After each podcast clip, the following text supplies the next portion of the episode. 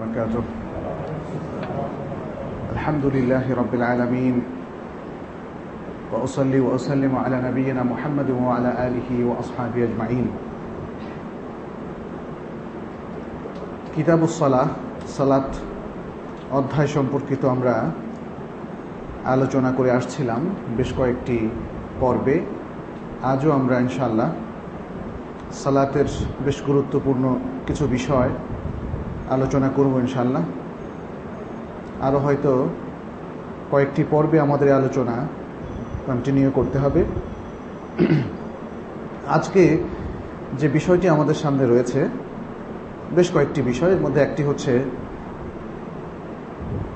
সলাতুল ফজর এর পর বা ফজর উদয়ের পর নফল নামাজ আদায় করা সম্পর্কিত নিষেধাজ্ঞা। এবং ফজরের পর সালাতুসুবহের আগে ফজরের পর বলতে ফজর উদয়ের পর ফজর সালাতের আগে অন্য কোনো নফল পড়ার ব্যাপারে যে নিষেধাজ্ঞা এসেছে عن يسار مولى ابن عمر رضي الله تعالى عنهما قال رآني ابن عمر وأنا أصلي بعد طلوع الفجر ابن عمر رضي الله تعالى عنه একজন আজাদ করে গোলাম ছিলেন তার নাম ছিল ইয়াসার তিনি বললেন যে আমাকে ইবনে অমর রদি আল্লাহ তাল আনহুমা একবার ফজরের পর ফজরের পর বলতে ফজর উদয়ের পর সালাত আদায় করা অবস্থায় দেখলেন। ফকাল আইয়া ইয়াসার। তিনি আমাকে বললেন যে, ইয়াসার, ইন্না রাসুল আল্লাহ সাল্লাহ আলহি ওয়াসাল্লাম খরাজা আলাইনা ওনাহনু নুসল্লি হাদিহি সালাহ। রাসুল সাল্লাহ সাল্লাম আমাদের কাছে বের হয়ে আসলেন যখন আমরা ফজর উদয়ের পর এরকম সালাদ পড়ছিলাম, ফকাল, তখন তিনি বললেন রসুল্লাহ সাল্লাহ সাল্লাম বললেন, লিউবাল্লেগ শাহিদ হুকুম গা এবাকুম তোমাদের যারা উপস্থিত, তারা যেন অনুপস্থিত তাদেরকে পৌঁছিয়ে দেয়। কি পৌঁছাবে? লাতুসল্লু বাদাল ফজরে ইল্লা সাজদাতাইন।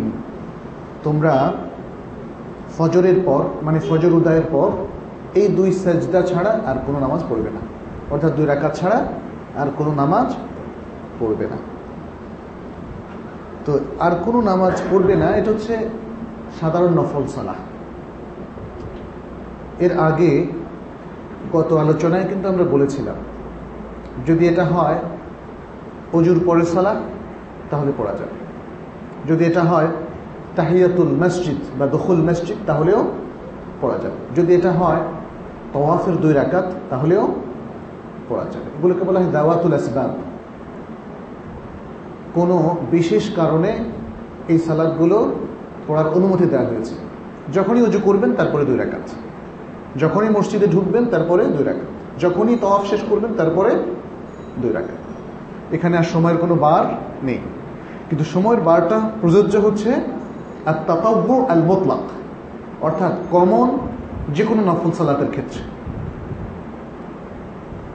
যখন নফল ছড়া পড়া যেতে পারে নফল সালাদ পড়া যেতে পারে তখন আপনি যে কোনো নফল সালাদ ইচ্ছা করলে পড়বেন নাহলে পড়বেন না এরকম কমন সালাদগুলো এই সময়গুলোতে পড়া যাবে না দ্বিতীয় আরেকটি বিষয় হচ্ছে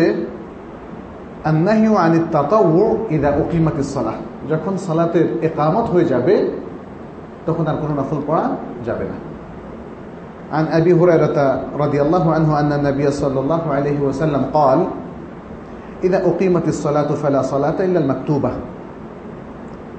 আবহর রাদিয়াল্লাহু তাআলা বর্ণনা করেন যে রাসূলুল্লাহ সাল্লাল্লাহু আলাইহি বলেছেন, যখন সালাতের একামত হয়ে যাবে, তখন ফরজ সলা ছাড়া আর কোনো সলা পড়া যাবে না। আর কোনো সলা পড়া যাবে না। এমনকি সেটা যদি রাতেব হয়। রাতেব মানে যেমন আপনি জোহরের আগের যে রাতেব নামাজ, চার রাকাত, সেটি আপনি পড়ছেন অথবা দু রাকাত, আপনি পড়ছেন, যাই পড়ছেন।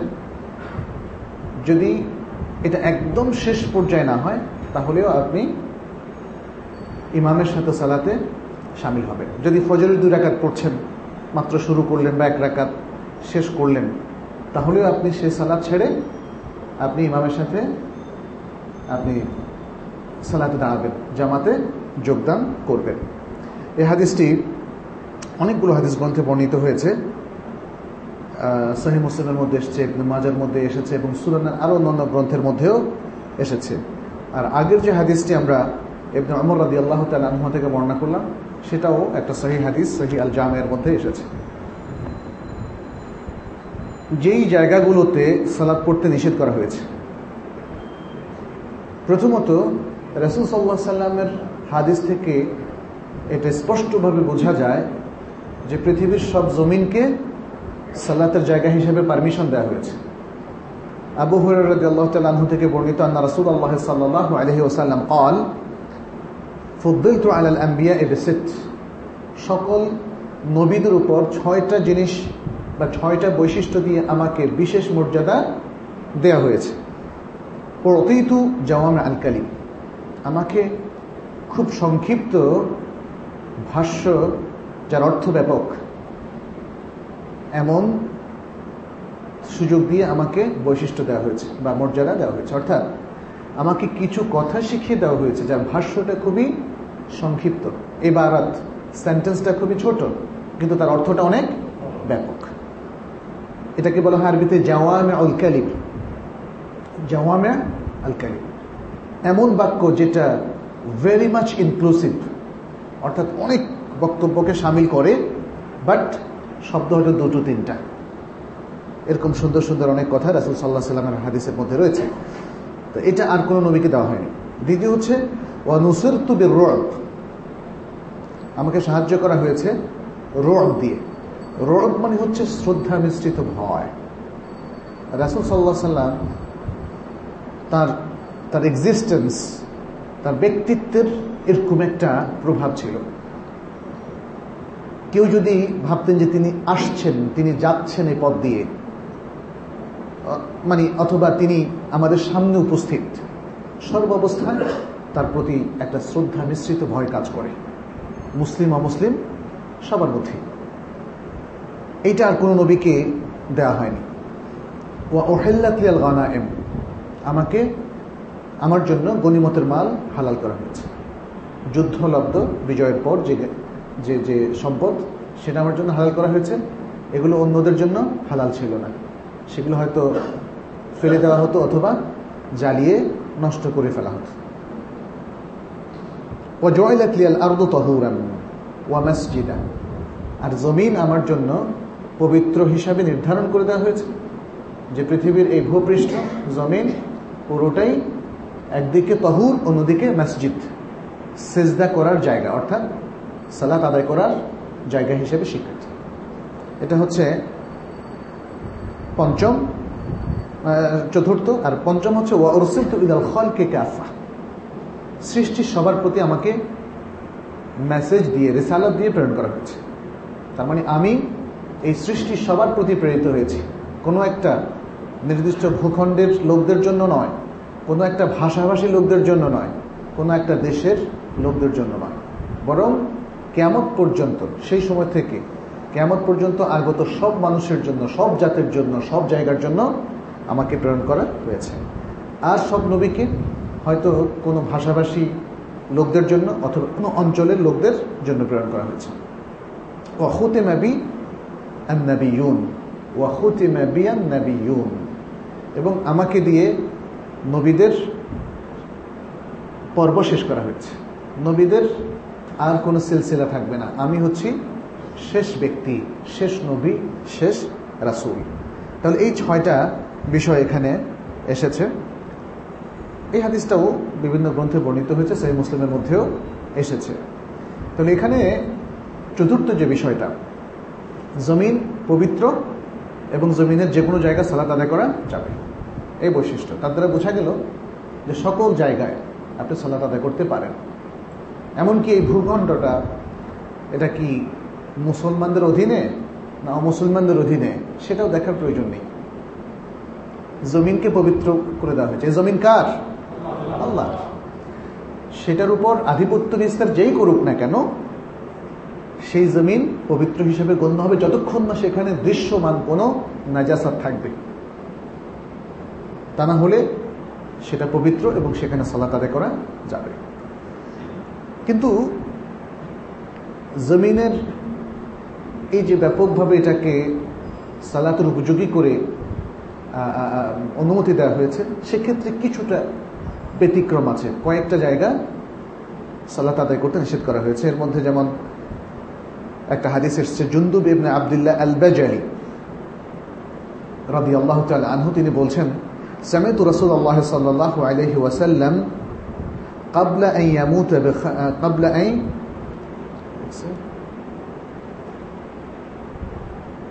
سمعت رسول الله صلى الله عليه وسلم আচ্ছা قبل أن يموت يقول قبل أن يموت بخمس রাসূল সাল্লাল্লাহু আলাইহি সাল্লাম এর মৃত্যুর পূর্বে আমি তাকে বলতে শুনেছি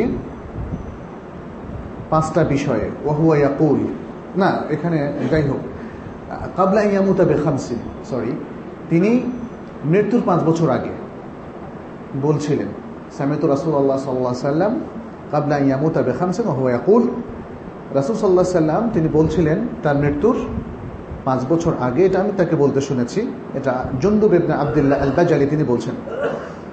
কি বলেছিলেন? আলা ওয়া ইন্না মান কানা ক্বাবলাকুম কানু ইয়াত্তাখিযুনা কুবুর আনবিয়াইহিম ওয়া সালিহিহিম মাসাজিদ। জেনে রাখো যে তোমাদের পূর্বে যে জাতির লোকেরা ছিল, তারা তাদের নবীদের কবরকে তারা মসজিদ হিসেবে গ্রহণ করেছিল। তাদের নবীদের কবরকে এবং তাদের সব ব্যক্তিদের কবরকে। নবীদের কবর এবং সব ব্যক্তিদের কবরকে তারা মসজিদ হিসেবে গ্রহণ করেছিল। আলা ফালা তেত্তেদুল কবুর মেসাজিদ, সাবধান। তোমরা মসজিদকে, কবরকে মসজিদ হিসাবে নির্ধারণ করো না, গ্রহণ করো না। কোনো কবরস্থানকে অথবা যে স্থানে কবর রয়েছে সেখানে তোমরা মসজিদ বানিও না, মসজিদ নির্মাণ করো না। এমনি আনহাকুম আন্দা আলিক আমি তোমাদেরকে তা থেকে নিষেধ করছি। এই হাদিসটা সাহি মুসলিমের মধ্যে এসেছে। এখানে তাহলে স্পষ্ট করে বলে দেওয়া হলো, জমিনের যেখানে কবরস্থান থাকবে, সেটা একজন ব্যক্তির কবর হোক অথবা বহু ব্যক্তির কবর হোক, সেখানে কোনো মসজিদ নির্মাণ করা যাবে না। মসজিদ যদি নির্মাণ না করে, কেউ যদি বলে, তাহলে আমি সালাদ পড়ি, তাও করে যাবে। সালাতও পড়া যাবে না, মসজিদও বানানো যাবে না, এমনকি ঘরও বানানো যাবে না। এমনকি কবরের উপর বসাও যাবে না, যেহেতু আলাদা আলাদা হাদিস আছে সব একজন ব্যক্তিকে কবরস্থ করা হয়েছে। মুসলিম মুসলিম ব্যক্তি, তিনি জীবিত, মৃত, উভয় অবস্থায় মর্যাদা সম্পন্ন। আল্লাহ বলেছেন ওলাকাত কার্রামনা বেরিয়ে আদম। অতএব, এটা কবরকে তাদিম করা নয়। বরং একজন ব্যক্তি এখানে সাহিত্য আছে। তার উপর দিয়ে হাঁটা, তার উপর বসা। ঠিক জীবিত অবস্থায় ধরুন একজন লোক যদি শুয়ে থাকে, তার উপর কি আপনি বসবেন? তার উপর দিয়ে হেঁটে যাবেন? এটা অসৌজন্যমূলক। ইসলাম এদিক, এটা যেমন একদিকে নিষেধ করেছে অন্যদিকে কবর কেন্দ্রিক যুগ যুগ ধরে বিভিন্ন শিরিক বেদাত গড়ে উঠেছে, এবং আজও তাই হচ্ছে। ফলে একদিকে কবরস্থ ব্যক্তির মর্যাদা, অন্যদিকে তৌহিদের সংরক্ষণ, তৌহিদকে প্রোটেক্ট করা, হেফাজত করা, শেরেক এবং বেদাত থেকে জাতিকে মুক্ত রাখার বিষয় খুব জরুরি। আগের জাতির লোকদেরকে দেখা গিয়েছে, তারা তারাও কবর কেন্দ্রিক এভাবে উপাসনালয় গড়ে তুলত। শিরিক বেদাতের প্রসার, এর একটা ঐতিহ্য তারাই তৈরি করে ফেলেছে। পরবর্তীতে সে ঐতিহ্যের ধারাবাহিকতা আজও মানুষের মধ্যে বর্তমান আছে। এবং রাসুল সাল্লাহ সাল্লাম এত সতর্ক মানে উচ্চারণ করার পরেও দুর্ভাগ্যজনক ভাবে আজকে মুসলিম জাতির মধ্যেও সে ধারা অব্যাহত আছে। এটা শির্কের ঐতিহ্য। এটা তাওহিদের ঐতিহ্য নয়। কবর কেন্দ্রিক মাজার তৈরি করা, কবর কেন্দ্রিক মসজিদ তৈরি করা, কবরের উপরে গম্বুজ তৈরি করা, কবরের উপরে সালাদ করা, কবরের উপরে ওরস ইত্যাদি নানা জাতীয় অনুষ্ঠান করা। রাসুল সাল্লাহ সাল্লাম স্পষ্ট করে বলে দিয়েছেন, ইন্নি আনহা কুমান্দালিক কবরের উপরে এইভাবে মসজিদ তৈরি করতে আমি তোমাদেরকে নিষেধ করছি। আরেকটা হাদিস আবি সাঈদ খুদির রাজি আল্লাহ আনহু থেকে বর্ণিত তিনি বলেছেন, কলা রসুল্লাহ সাল্লাহ আলহি ওসাল্লাম আল মসজিদুন ইল্লাল হাম্মাম। যে পুরো জমিনটাই মসজিদ।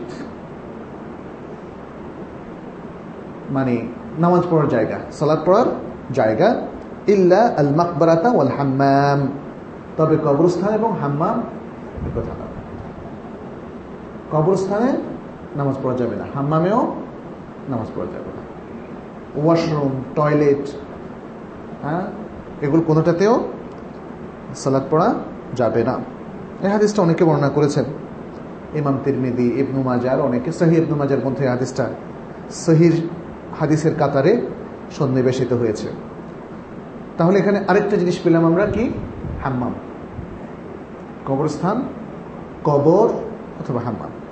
আরেকটা হাদিস এসছে বারাইবনা আজেব রাদি আল্লাহ তাল আনহু থেকে قال سئل رسول الله صلى الله عليه وسلم عن الصلاة في مبارك الإبل রাসুল সাল্লাহ সাল্লামকে উটের আস্থা বলে উট যেখানে রাখে আর কি বেঁধে রাখা হয় সেখানে সালাদ পড়ার বিষয় জিজ্ঞেস করা হয়েছিল ফাকাল তিনি বললেন লা তুসাল্লু ফি মাবারিকিল ইবিল উটের এই আস্থা বলে সালাদ তোমরা পড়ো না ফাইন্নাহা মিনা শায়াতিন কারণ এটা শয়তানের জায়গা।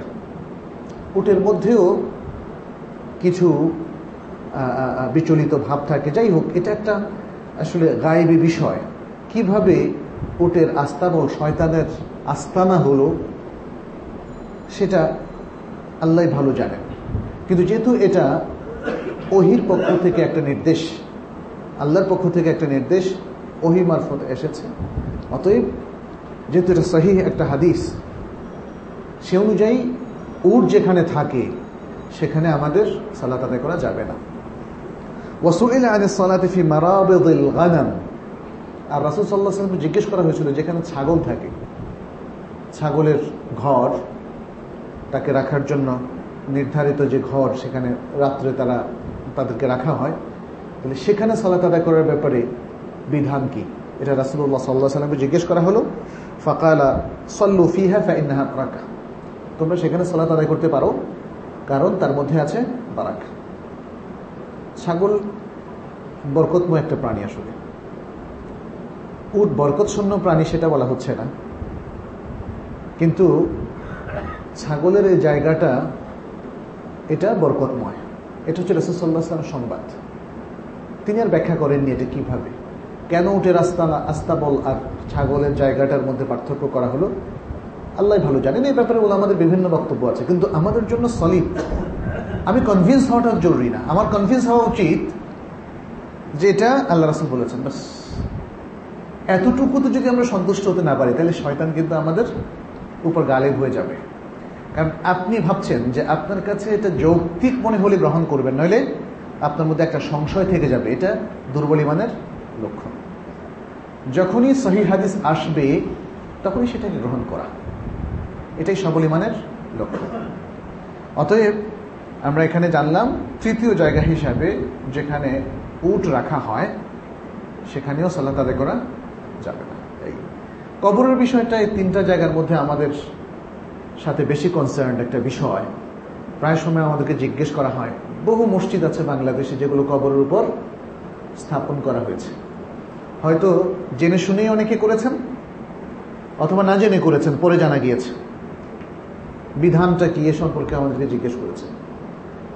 কবরের উপর মসজিদ স্থাপন করা বা সালাত আদায় করা সম্পর্কে এত স্ট্রং নিষেধাজ্ঞা এসেছে যে এটাকে জায়জ বলার কোনো সুযোগ নেই।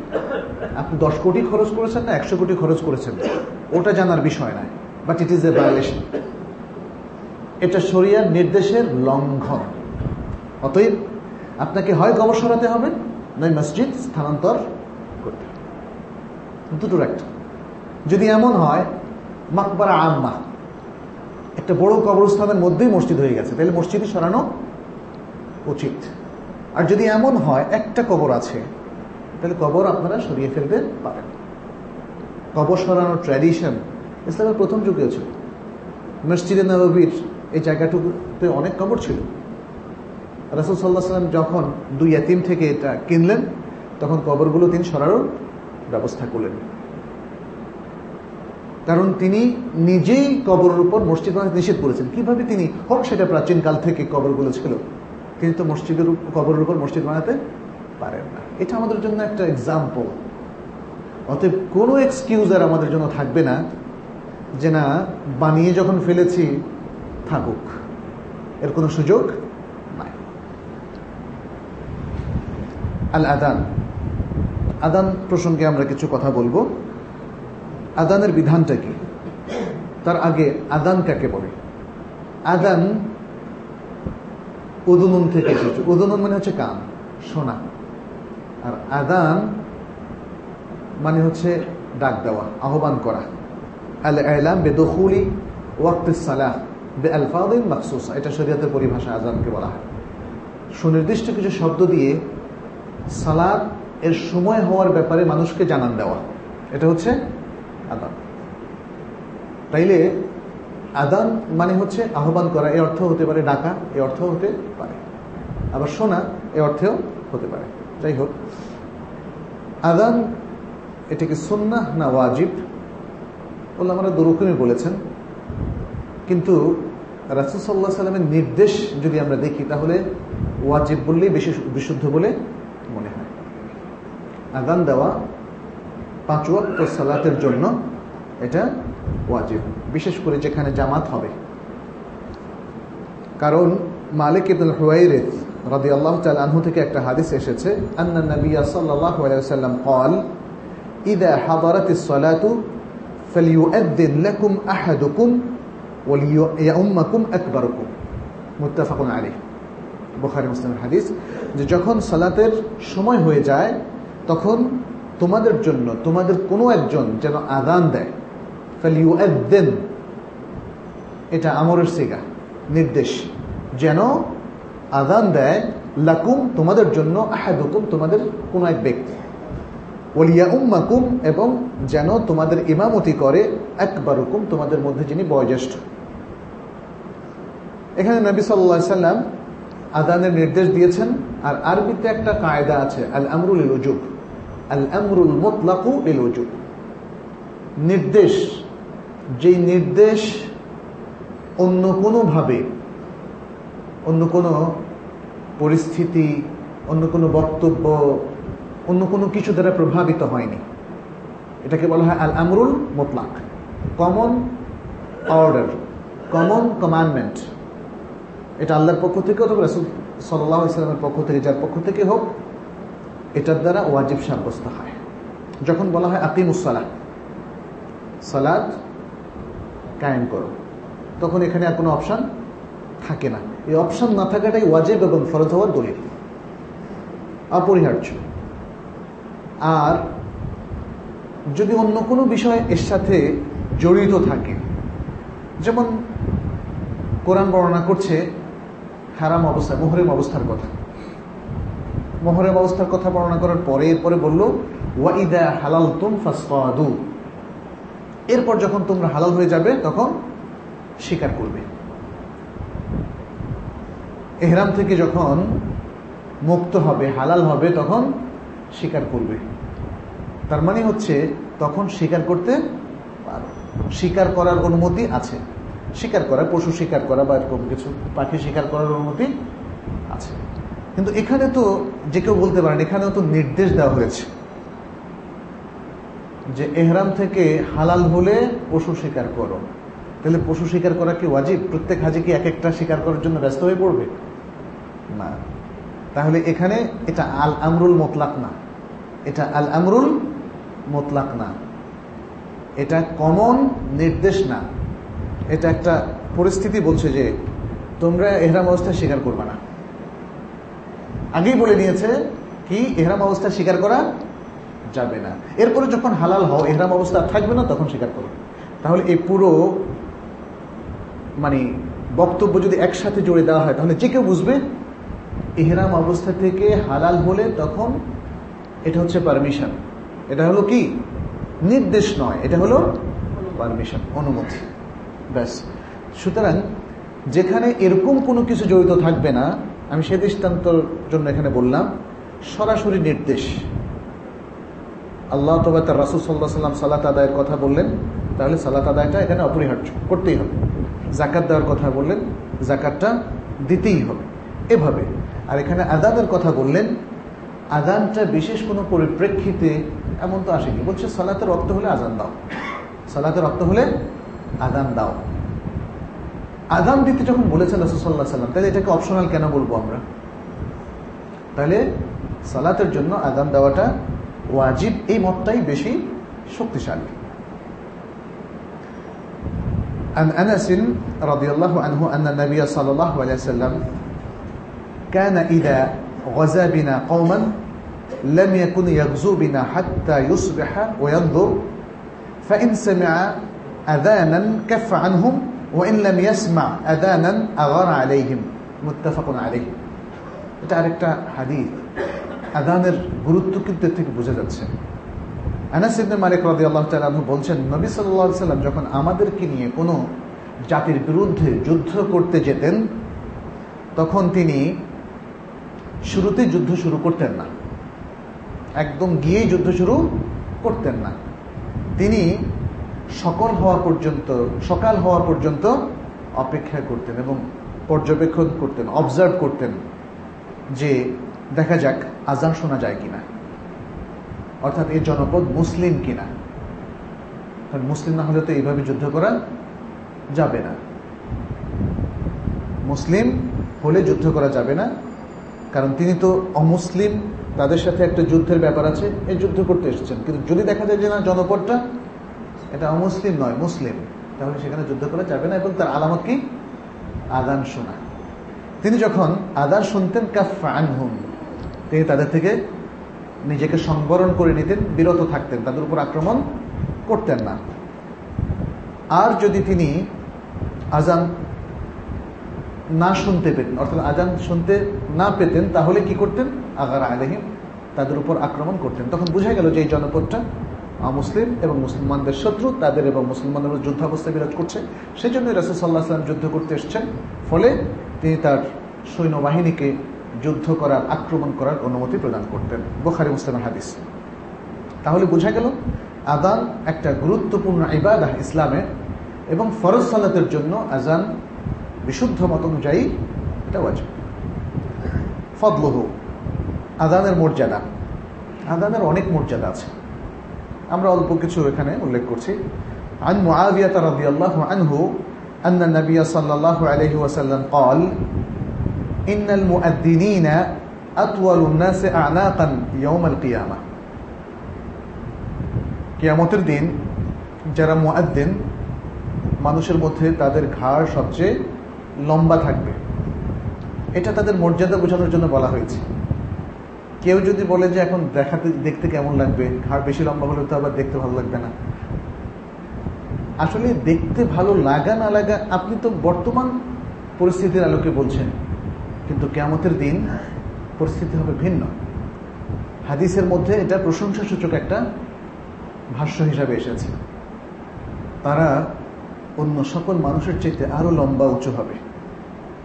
এটা তাদের ফজিলত বর্ণনা করছে।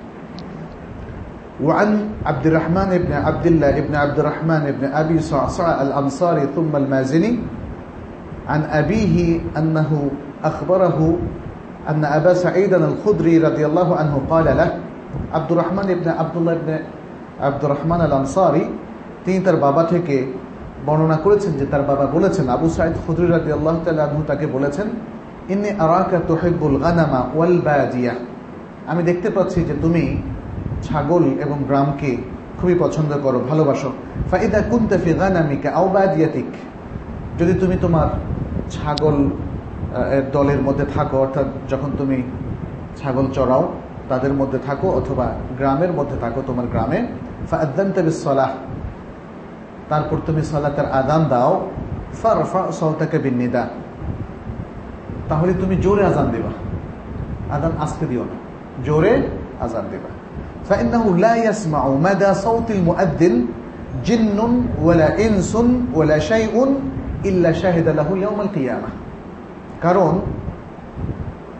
আজান যত দূর পর্যন্ত এর আওয়াজ পৌঁছে এবং সে আওয়াজটা কোনো জিন অথবা কোনো ইনসান বা মানুষ অথবা অন্য কোনো বস্তু যদি শোনে কেমতের দিন এই সব কিছুই তার জন্য তার পক্ষে সাক্ষ্য দেবে বিশাল একটা ফজিল আছে সুহান আল্লাহ এরা সবাই তার পক্ষে সাক্ষ্য দেবে। তাহলে আবু সাঈদ সামেতুহু মিন রাসূলিল্লাহ সাল্লাল্লাহু আলাইহি ওয়াসাল্লাম।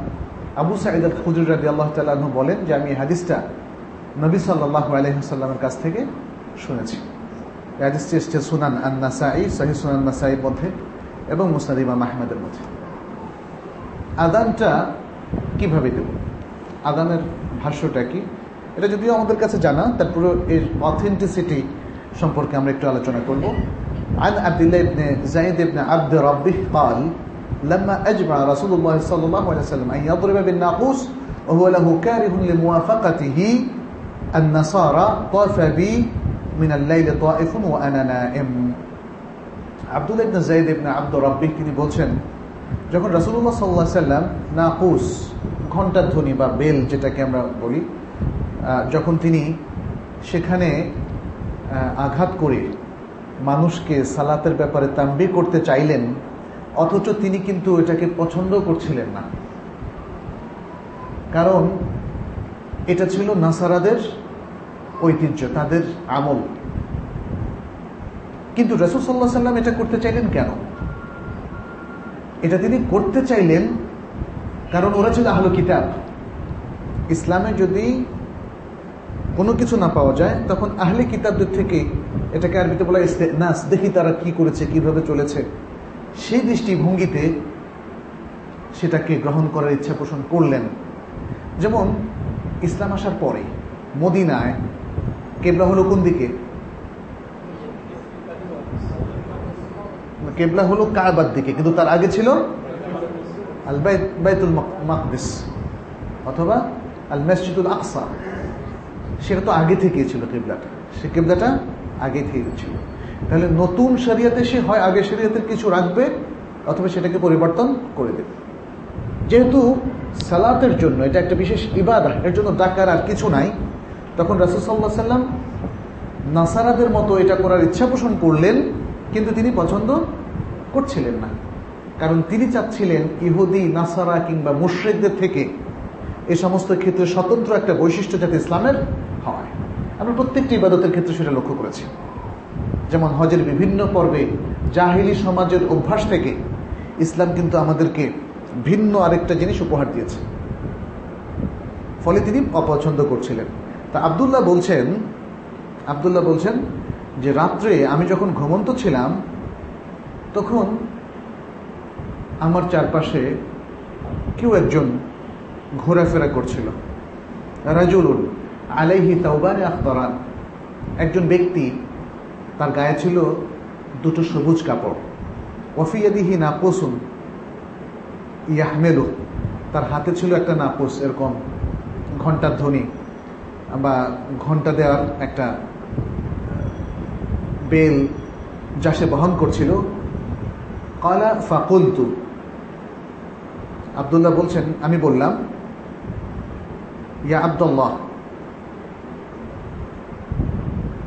হে আল্লাহর বান্দা قال فقلت يا عبد الله أتبيع الناقوس তুমি কি এই নাকুসটা বিক্রি করবে قال وما تصنع به তিনি জিজ্ঞেস করলেন তুমি এটা দিয়ে কি করবা এই নাকুস দিয়ে তুমি কি করবা قلت ندعو به الى الصلاه আমি বললাম যে এটা দিয়ে আমি সালাত থেকে সালাতের দিকে মানুষকে ডাকবো ডং ডং ডং ডং করে বাজাবো, যাতে মানুষ সালাতের দিকে আসে।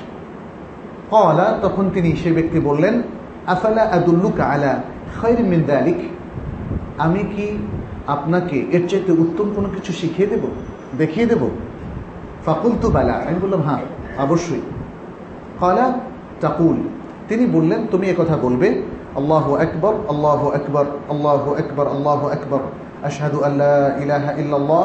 أشهد أن لا إله إلا الله أشهد أن محمد رسول الله أشهد أن محمد رسول الله حي على الصلاة حي على الصلاة حي على الفلاح حي على الفلاح الله أكبر الله أكبر لا إله إلا الله আজান এভাবেই হচ্ছে সারা বিশ্বে প্রথমে দুবার দুবার করে আল্লাহ আকবর চারবার তারপরে আসাদু আল্লাহ ইলাহ ইল্লাল্লাহ দুইবার আসাদু আল্লাহ মোহাম্মদ রসুল্লাহ দুইবার হাইয়া আল্লাহ সাল্লাহ দুইবার হাইয়াল আল ফালাহ, দুইবার, এরপর আল্লাহ একবার আল্লাহ একবার শেষে লা ইলাহা ইল্লাল্লাহ। এটা তিনি শিখিয়ে দিলেন। কলা তুমাস্তাখরা গায়রা বাঈদ। একটু দূরে গিয়ে তিনি কিছুটা বিলম্ব করলেন। কাল এরপর বললেন তুম্মা তাকুলু ইদা আকান্ত সালাহ। যখন তুমি সালাতের একামত দেবে, তখন বলবে, আল্লাহ আকবর আল্লাহ আকবর। আসাদু আল্লাহ ইলাহা ইল্লাল্লাহ। আশহাদু আন্না মুহাম্মাদ রাসূলুল্লাহ হাইয়া আলাস সালাহ হাইয়া আলাল ফালাহ قد قامت الصلاة قد قامت الصلاة الله أكبر الله أكبر لا إله إلا الله এই হাদিসের মধ্যে তাহলে সেই ব্যক্তি আজানটাও শিখিয়ে দিলেন একামতটাও শিখিয়ে দিলেন আজানের মধ্যে ডাবল ডাবল আর একামতের মধ্যে একবার একবার কাতকামাতি সালাহ দুইবার ইত্যাদি আবদুল্লাহ ইবনে জায়েদ তিনি বললেন ফালাম্মা আসবাহতু আতাইতু রাসূলুল্লাহ সাল্লাল্লাহু আলাইহি ওয়াসাল্লাম সকাল বলে আমি রাসূলুল্লাহ সাল্লাল্লাহু আলাইহি সাল্লামের কাছে আসলাম ফাআখবারতুহু বিমা রাআইত আমি রাত্রে স্বপ্নে যা দেখলাম, নবী আলাইহি সাল্লামকে আমি সেটি অবহিত করলাম। ফকাল রাসুল্লাহ আলাইহি সাল্লাম তখন রাসূলুল্লাহ সাল্লাল্লাহু আলাইহি সাল্লাম বললেন, ইন্না হাদিহি রুইয়া হাক্কুন ইনশাআল্লাহ। আল্লাহ যেহেতু এই যে স্বপ্ন তুমি দেখেছ, এটা হক। এটা সত্য স্বপ্ন। এটা সত্য স্বপ্ন। তুম্মা আমারা বিত্তাদিন। রাসুল সাল্লাহ সাল্লাম সেটাকে অ্যাকসেপ্ট করলেন এবং এই শব্দগুলো দিয়েই তিনি আদানের নির্দেশ দিলেন। তুম্মা আমারা নির্দেশ দিলেন বিত্তাদিন আদান দেওয়ার। ফাকানা বিলাল মাউলা আবি বকর। আবু বকর রবি আল্লাহ আনহুর আজাদকৃত দাস। বেলাল ইবনু রবাহ রবি আল্লাহ আনহু, তিনি ইউআদ্দিনু বেদালিক এই শব্দমালা দিয়েই আদান দিতেন। তাহলে এখানে ক্লিয়ার হয়ে গেল।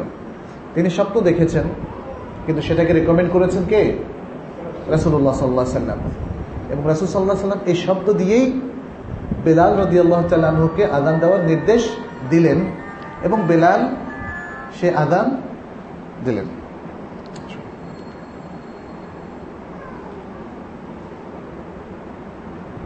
আচ্ছা। আদানটা দেওয়ার পদ্ধতিটা কি? মুস্তাহাব পদ্ধতিটা কি এ প্রসঙ্গে একটা হাদিস আমরা উল্লেখ করছি আন উমর ইবনে আল-খাত্তাব রাদিয়াল্লাহু তাআলা আনহু قال قال رسول الله صلى الله عليه وسلم إذا قال المؤذن الله أكبر الله أكبر فقال أحدكم الله أكبر الله أكبر ثم قال أشهد أن لا إله إلا الله قال أشهد أن لا إله إلا الله এখানে আদানের যে জবাবটা সেটা বলা হয়েছে তো এখানে যেটা লক্ষণীয় এই হাদিসের মধ্যে এই হাদিসটা সহি দাউদ সুনান আবি দাউদ সহ আর অন্যান্য হাদিস গ্রন্থে এসেছে। সেটা হচ্ছে, যখন মুয়াদ্দিন বলবে আল্লাহ আকবর, আল্লাহ তার মানে হচ্ছে সে একই নিঃশ্বাসের মধ্যে দুটো উচ্চারণ করবে। আল্লাহ একবার বলে থামবে না। আল্লাহ একবার উল্লাহ একবার এরপরে থামবে। এক নিঃশ্বাসে দুইবার বলবে। আল্লাহ একবার আল্লাহ একবার দুইবার বলবে। তখন যিনি জবাব দেবে, তিনিও আল্লাহ একবার আল্লাহ একবার বলবেন আসাদু আল্লাহ ইলাহা ইল্লাল্লাহ। এটা পুরো এক নিঃশ্বাসে বলবে। এইভাবে বাকি অংশটা আসাদু আন্না মোহাম্মদ রসৌল্লাহ এক নিঃশ্বাসে বলবে। হাইয়া আল সালাম হাইয়া আল ফালাহ এগুলো এক নিঃশ্বাসে বলবে। আচ্ছা।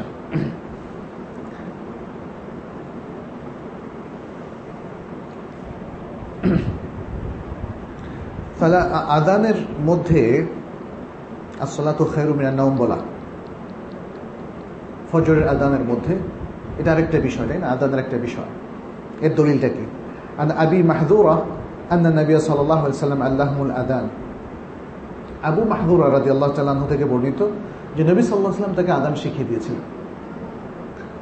ওয়াফিহি এবং তাকে যে আদান শিখিয়ে দিয়েছিলেন, সেটা তিনি বর্ণনা করেছেন। সে হাদিসের মধ্যে আছে, হাইয়া আলাল ফালাহ, হাইয়া আলাল ফালাহ, তারপরে আছে আসলাতু খৈরু মিনান নাওম, দুইবার।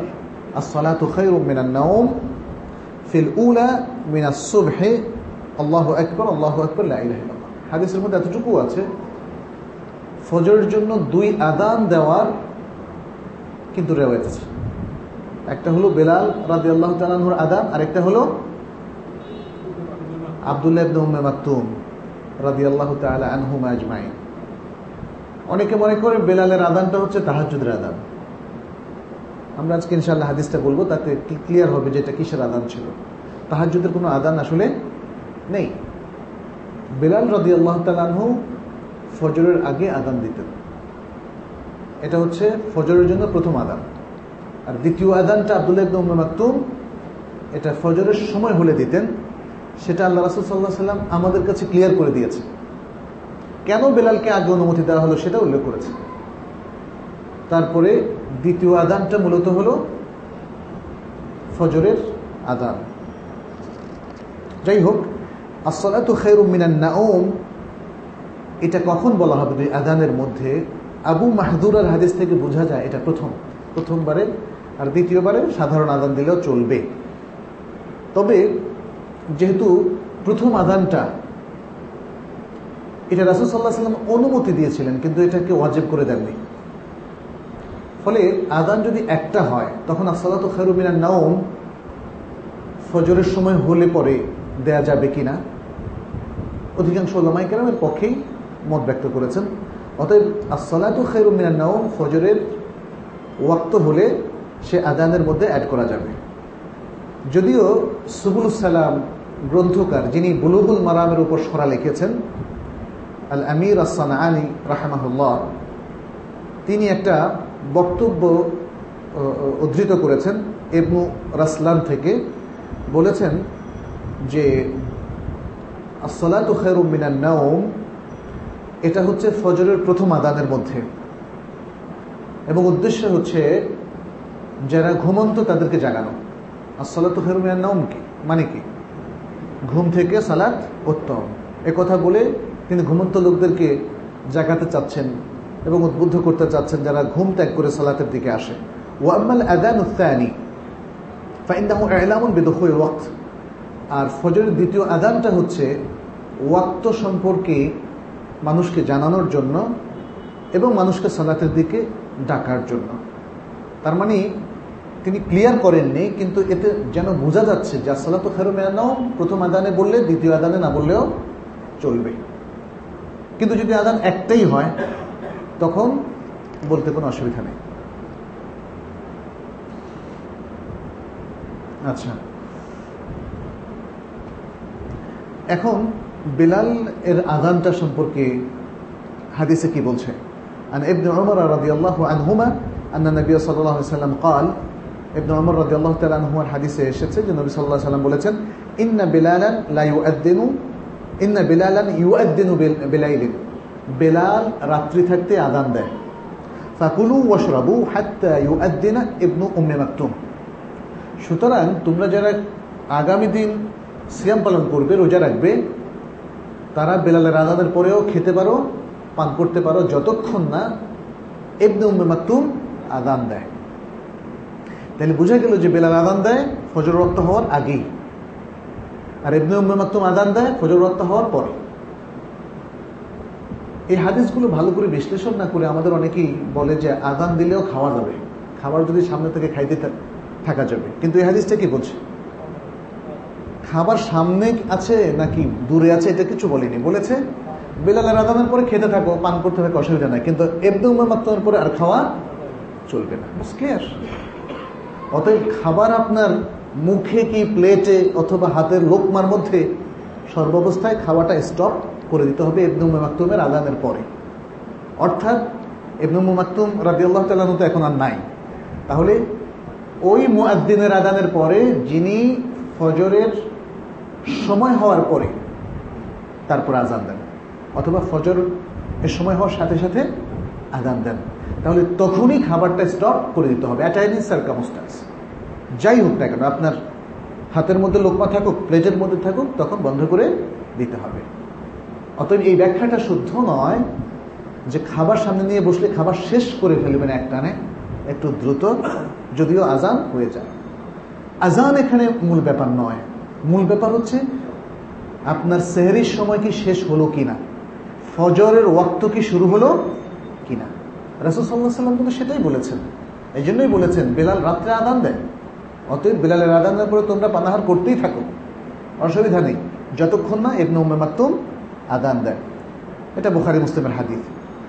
আচ্ছা কেন ফজর রক্ত হওয়ার আগেই আরেকটা আজান দেওয়ার অনুমতি রাসুল্লাহ সাল্লাহ সাল্লাম বেলালকে দিলেন? সেটা বোখারি মুসলিমের আরেকটা হাদিসে কিন্তু একদম খুব স্পষ্টভাবে এসেছে। যেমন, নবী সাল্লাহ সাল্লাম বলেছেন লায়ামনা আন্না আহাদাকুম আদানু বেলাল মিন সুহুরিহি। বেলালের আদান তোমাদের কাউকে যেন সাহারি খেতে নিষেধ না করে। বেলালের আদানে ভয় পেয়ে যেও না। ভেবো না যে, আহারে, সেহরি তো খেতে পারলাম না। বরং বেলালের আদান, সেহরি খেতে তোমাদের কাউকে নিষেধ যেন না করে বা নিষেধ করবে না। ফাইন্নাহু বেলাইলিন। অথবা তিনি বলেছেন, ফাইন্নাহু ইউনাদি বেলাইলিন। কারণ তিনি মানুষকে আহ্বান করছেন, অথবা আদান দিচ্ছেন রাত্রি লিয়ার যা লিউর এমাকুম ওই না যেন তিনি তোমাদের মধ্যে যারা কিয়ামুল লাইলের মধ্যে আছে, তাদেরকে একটু ফিরিয়ে নিয়ে আসে সাহুরের জন্য। কারণ সে যদি কন্টিনিউ করে, তাহলে সেরে খেতে পারবে না। ওয়ালি ইউনাব্বেহা না এমাকুম। এবং সতর্ক করার জন্য তোমাদের ঘুমন্ত ব্যক্তিকে। যারা সালাতের কিয়ামুল লাইলের মধ্যে আছে, তাদেরকে ফিরিয়ে নিয়ে আসার জন্য সেহরি যাতে তারা খেতে পারে। আর যারা ঘুমিয়ে আছে, তাদেরকে সতর্ক করার জন্য, জাগ্রত করার জন্য। তাহলে এটা একদম ক্লিয়ার ওখানে মুসলিমের হাদিস। আচ্ছা। আদানের জবাবটা কি হতে পারে? যখন কেউ আদান শুনবে, একামত শুনবে, তখন কি বলবে? যে ব্যক্তি আদান অথবা একামত শুনবে তখন মুআদ্দিন যেরকম বলছে সেরকম বলাটা তার জন্য মোস্তাহাব তার জন্য বলাটা মোস্তাহাব আবু সাইদ খুরিরাজি আল্লাহ তাল্লাহ থেকে একটা হাদিস এসেছে এভাবে আন্না নবী সাল্লাহ আলহি ওয়াসাল্লাম কল إذا سمعتم النداء فقولوا مثل ما يقول المؤذن متفق عليه বুখারী মুসলিমের হাদিস যখন তোমরা নিদা আদান শুনবে তখন তোমরা তাই বলবে যেটি মুআদ্দিন বলে থাকে عن عمر بن الخطاب رضي الله عنه قال قال رسول الله صلى الله عليه وسلم عمر بن الخطاب رضي الله تعالى عنه থেকে একটি হাদিসে এসেছে রাসূলুল্লাহ সাল্লাল্লাহু আলাইহি সাল্লাম বলেছেন إذا قال المؤذن الله أكبر الله أكبر فقال أحدكم الله أكبر الله أكبر মুআদ্দিন যখন আল্লাহু আকবার আল্লাহু আকবার বলবে তোমাদের প্রত্যেকেই বলবে আল্লাহু আকবার আল্লাহু আকবার ثم قال أشهد أن لا إله إلا الله قال أشهد أن لا إله إلا الله মুয়াদ্দিনের আশহাদু আল্লা ইলাহা শোনার পরে সে বলবে আশহাদু আল্লা ইলাহা ইল্লাল্লাহ ثم قال أشهد أن محمد رسول الله قال أشهد أن محمد رسول الله মুয়াদ্দিন যখন আশহাদু আন্না মুহাম্মদ রাসূলুল্লাহ বলবে অনুরূপ সে বলবে ثم قال حي على الصلاة قال لا حول ولا قوة إلا بالله حي على الصلاة সময় সে لا حول ولا قوة إلا بالله বলবে ثم قال حي على الفلاح قال لا حول ولا قوة إلا بالله ثم قال الله أكبر الله أكبر قال الله أكبر الله أكبر ثم قال لا إله إلا الله قال لا إله إلا الله من قلبه এগুলো পড়বে সে তার মন থেকে মন্ত্রের মতো নয় মন দিয়ে পড়বে মন দিয়ে জবাবটা দেবে দাখালাল জান্না তাহলে সে জান্নাতে প্রবেশ করবে সুবহানাল্লাহ আর আরেকটা রেওয়ায়ত এসছে এভাবে فمن قال مثل ما يقول المؤذن أو قال عند الحي علتين লা হাওলা ওয়ালা কুওয়াতা ইল্লা বিল্লাহ আও জামা আল হাইয়ালা ওয়াল হাওকালা ফাকাদ আসাবা ইনশাআল্লাহ মুয়াদ্দিন যা বলছে, সেটা বলার পাশাপাশি হাইয়াল সালাহ হাইয়াল আল ফালাহ সময় লা হাওলা ওয়ালা এটা বলতে পারে, অথবা হাইয়াল সালাহ হাইয়াল আল ফালাহ, এটা বলে লা হাওলাও এর সাথে অ্যাড করতে পারে। অসুবিধা নেই।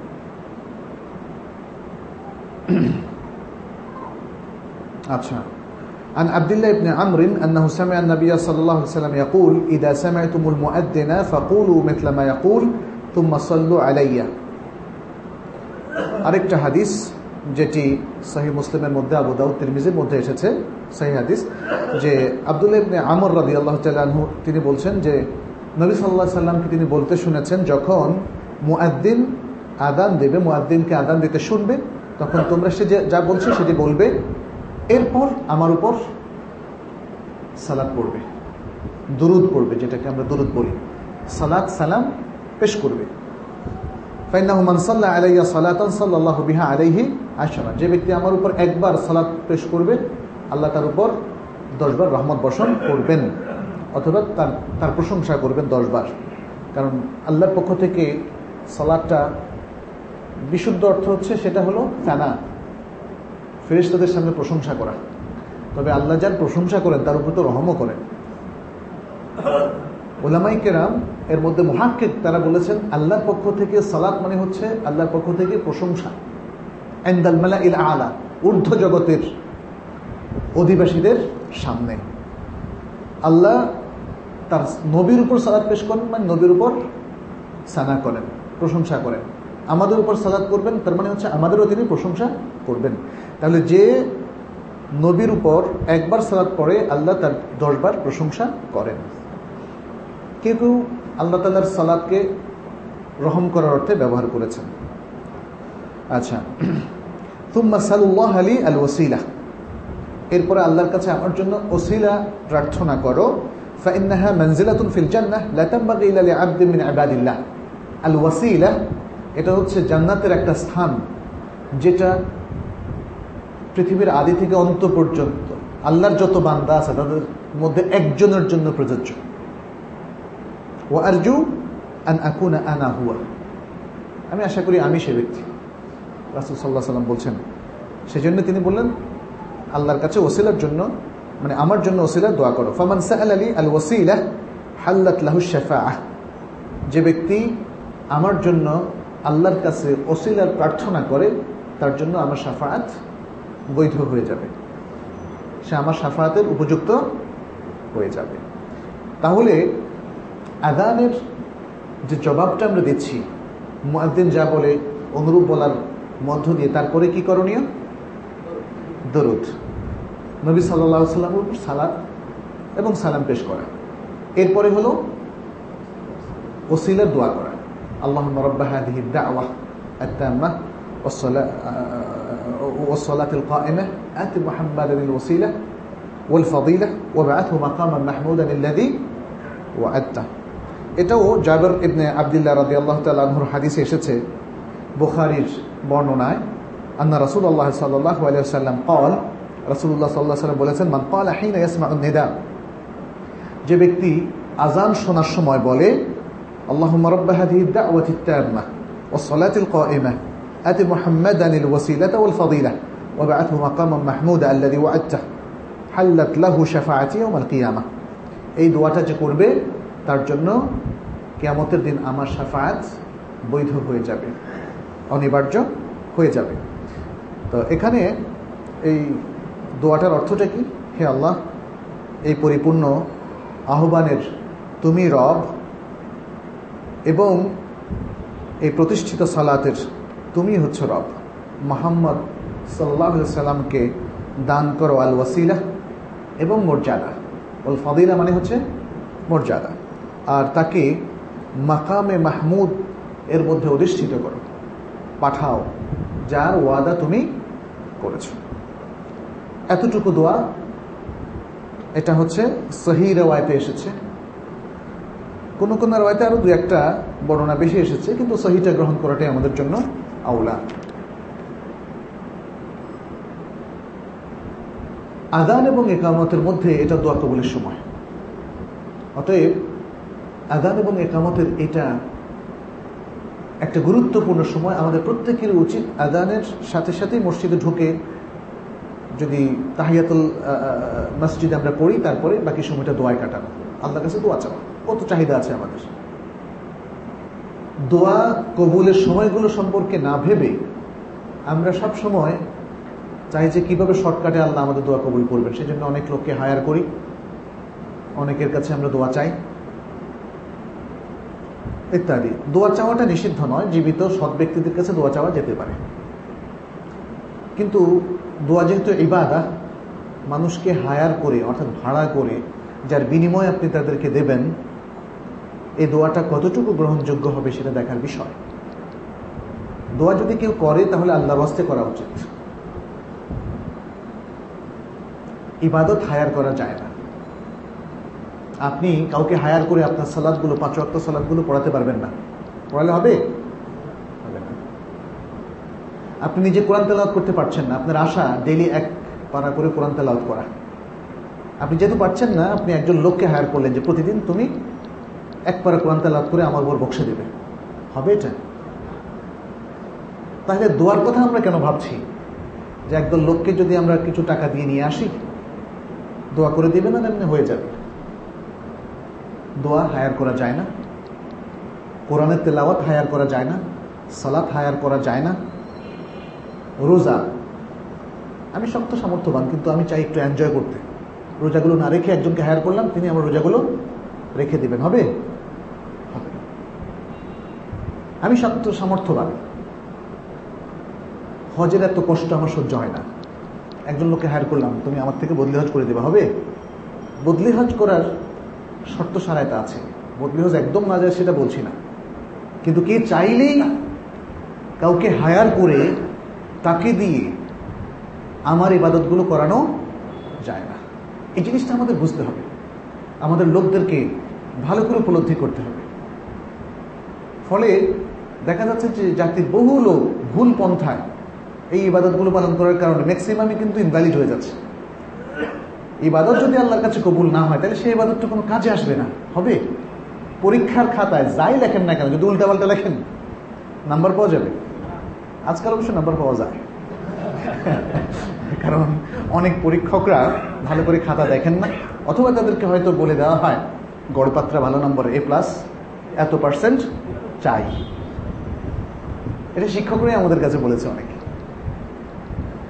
তো সেরকম পরিস্থিতি হলে বাঁচার উপায় আছে, কিন্তু আল্লাহ কি যাদেরকে নিয়োগ করবেন, তারা কি এরকম গড়পাত্রা আপনাদের বিচার করে যাবে? আপনাদের আমলকে এইভাবে গড়পাত্রা একটা মানে ইমপ্রেশন দিয়ে সেটাকে মেপে যাবে? না। মিথকাল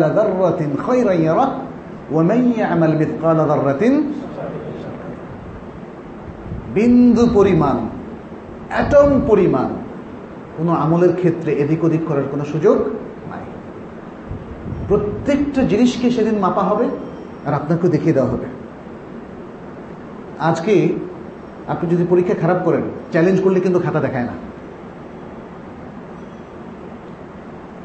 আর যদি কিছু ফিস দিয়ে আবার দেখানোর ব্যবস্থা করেন রেজাল্ট যা তাই থাকে, পরিবর্তন হয় না। এটা কিন্তু ট্র্যাডিশন আমাদের দেশের ঐতিহ্য। কিন্তু আল্লাহ তালা একবারে বিচার করবেন। ওই একবারই বিচারও যেমন নিখুঁত হবে, আবার প্রত্যেককে দেখিয়ে দেওয়া হবে। প্রত্যেক, আপনার সামনে, আপনার মাধ্যমে এটা আসবে না যে আল্লাহর বিচার কি ঠিক হলো কিনা, কারণ আপনাকে সব দেখিয়ে দেওয়া হবে।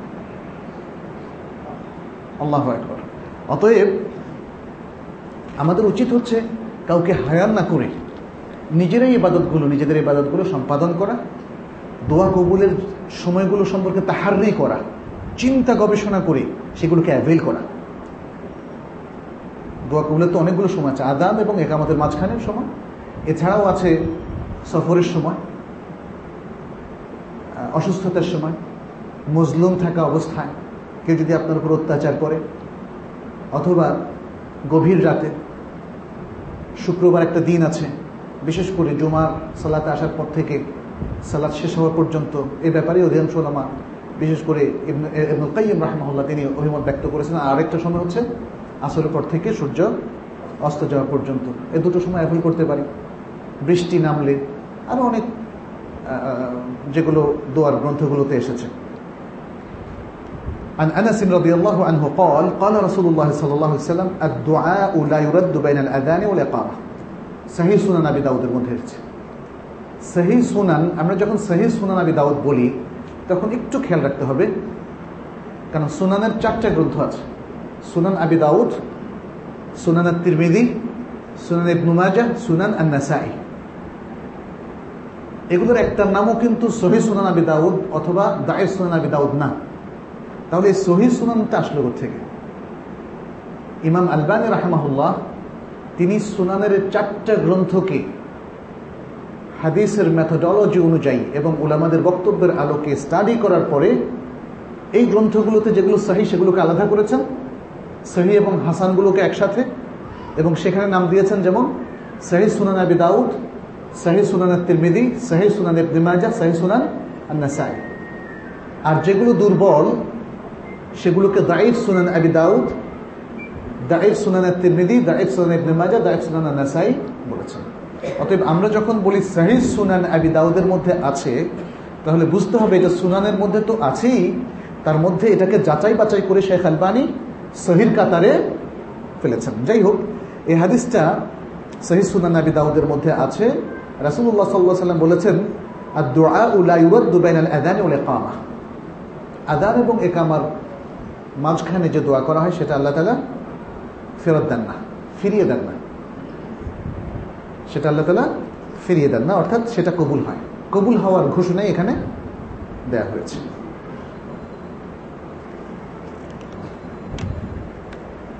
আচ্ছা।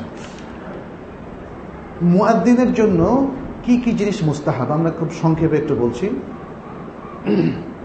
মুয়াজ্জিনের জন্য বেশ কিছু জিনিস অনুসরণ করা যেতে পারে।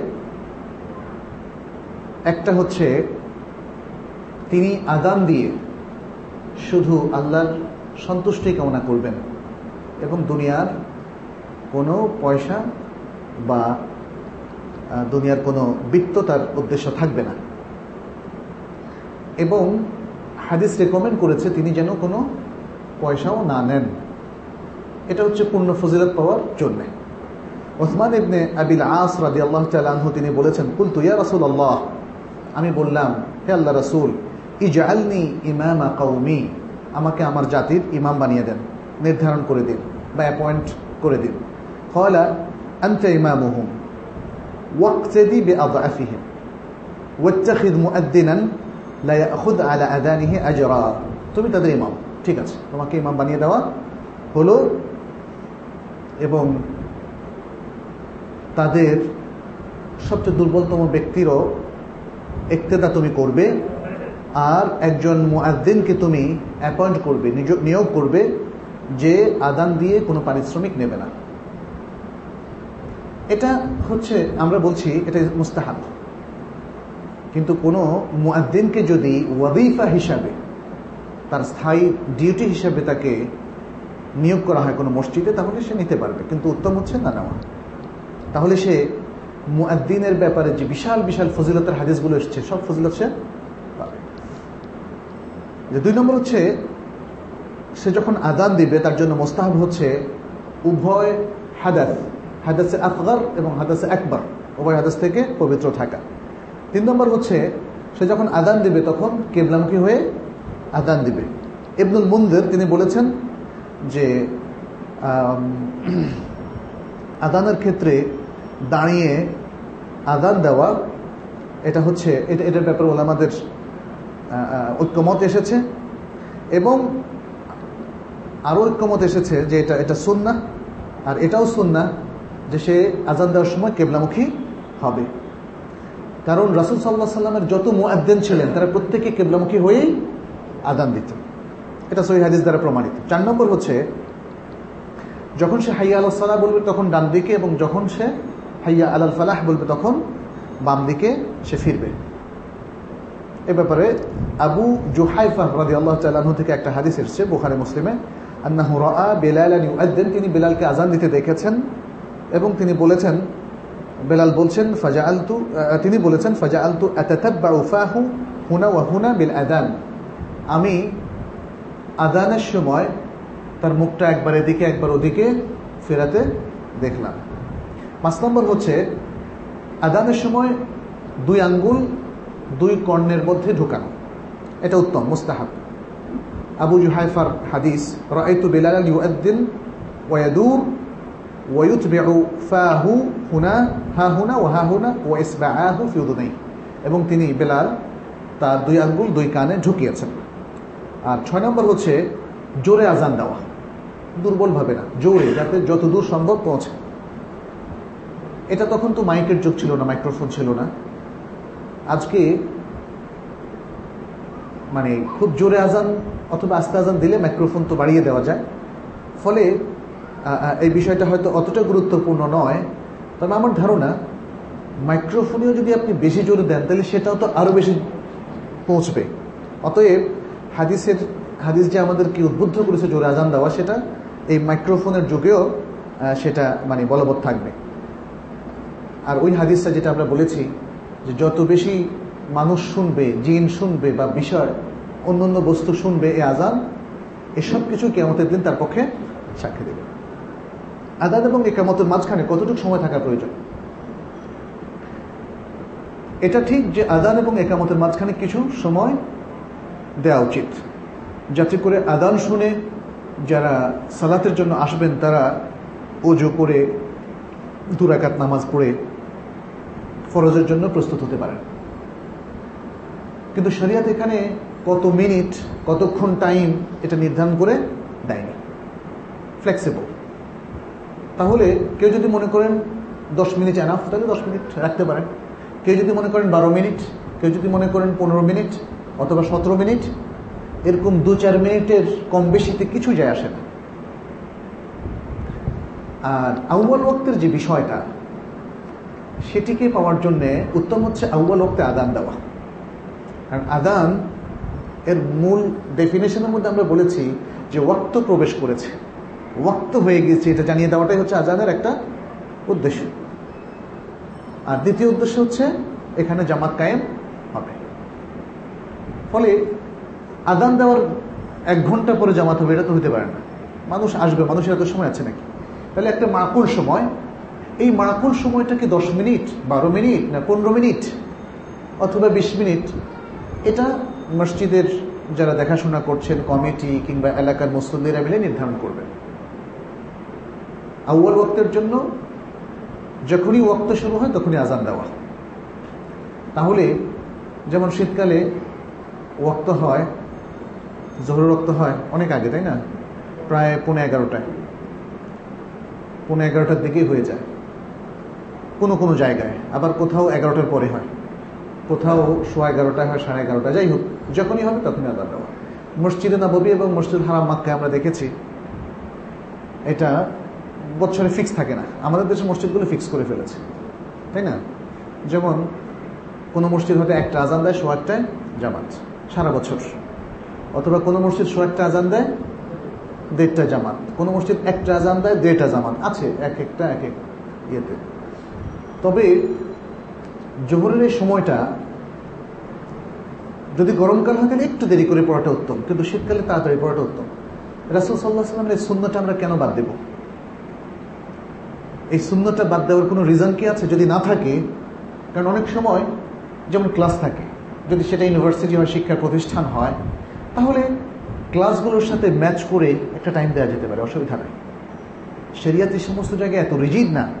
যে আপনার জীবনের গুরুত্বপূর্ণ সব আমল রেখে আপনি এটা ঠিক রাখবেন। কারণ শরীয়ত তো একটা লং টাইম নির্ধারণ করে দিয়েছে। যাতে করে আপনি আপনার কাজগুলোকে এর সাথে সঙ্গতি রেখে এই টাইমের মধ্যে জোহরটা আদায় করতে পারেন, আসরটা আদায় করতে পারেন, তাই না? অতএব সারিয়া এখানে খুব রিজিট নেই। রিজিড থাকলে সারিয়া টাইমটাকে ছোট করে ফেলত। জোহর তো আধা ঘন্টায় রাখি, রেখে দিত। মানুষ তখন বাধ্য হতো জাওয়ালের পরে তাড়াতাড়ি আজান দিয়ে সালাত আদায় করতে বুঝতে হবে এখানে। হেকমতটা বুঝতে হবে। তাহলে সারিয়া একটা লং টাইম রাখল কেন? লং টাইম রাখার মূল কারণটা হচ্ছে, এই টাইমের মধ্যে যখনই আপনি সালাত দোহর আদায় করেন, আপনার হয়ে যাবে। কিন্তু স্পিরিটটাকে ভুলে গেলে চলবে না। জোহরের ক্ষেত্রে শীতের দিনে একটু তাড়াতাড়ি পড়া এবং আউ্বাল অক্তে আদান দিয়ে তাড়াতাড়ি পড়া, এটা উত্তম। আর গরমকালে যেহেতু রাসুল সাল্লাহ সাল্লাম বলছেন আবরেদু বেদহর যে একটু দেরি করে পড়ো, তাহলে সেটাই শোন না আর এশার ওয়াক্ত সবসময় একটু লেট করে পড়তে বলা হয়েছে, সব সিজনে। ফজর রক্ত আউ্বাল রক্তে আজান দিয়ে পড়তে বলা হয়েছে। এটা রাসুল সাল্লাহ সাল্লাম আমল ছিল। আসরের রক্তেও তাই, মাগরীবের রক্তেও তাই। বরং মাগরীবের রক্তে আদান এবং একামতের মাঝখানে সবচেয়ে কম সময় রাখার রেকমেন্ডেশনটা হাদিস থেকে আমরা পাই। তাহলে কত মিনিট রাখা যেতে পারে মাগরীব এবং তার আদান এবং একামতের মাঝখানে? এটা রাখা যেতে পারে পাঁচ মিনিট ছয় মিনিট সাত মিনিটের বেশি না। কারণ মাগরীবের সময়টা এমনিও কম। আর রাসুল সাল্লাহ সাল্লাম কিছুটা হলেও তাড়াহুড়ো করেছেন। কিন্তু তাড়াহুড় মানে এই নয় যে আজান দেবে আর সাথে সাথে কামড় দেবে। এটা একসময় আমাদের দেশে ছিল। আজকে অনেক মসজিদে আমি দেখতে পাচ্ছি সেই ট্র্যাডিশন থেকে সব সার্বিকভাবে সব মসজিদেই কিছুটা পরিবর্তন হয়েছে। মানুষ এখন অনেক লম্বাটায় মানে একটু সময় দিচ্ছে। আচ্ছা এই সময় যদি কেউ দুরাকাত নামাজ পড়তে চান করতে পারেন। আর আরেকটা জিনিস একটু মনে হয় বেশি বাড়াবাড়ি হয়ে যাচ্ছে, সেটি হচ্ছে রমজানে। রমজানে স্থানীয় অনেক মসজিদে দেখছি পঁচিশ মিনিট পর্যন্ত দেরি করে। একটা সময় আমার মনে আছে, আমি যখন কিশোর বয়সে ছিলাম, তখন এত লং টাইম লাগাতো না। তখন দেখতাম যে একটা দুটো খেজুর খেয়েই মুয়াদ্দিন সাহেব আজান দিতেন। আজান দেওয়ার পরে ইমাম সাহেবও একটা খেজুর খেয়ে তারপরে সব দাঁড়িয়ে যেতেন। কিন্তু তখন পুরো মহল্লা হয়তো দশ বারো জন দিয়ে মাগরীবের সালাত হতো আর সবাই বাসা বাসায় পড়তেন। আর সবাই জানতেন যে এখানে কোনো কোনো গ্যাপ দেওয়া হয় না।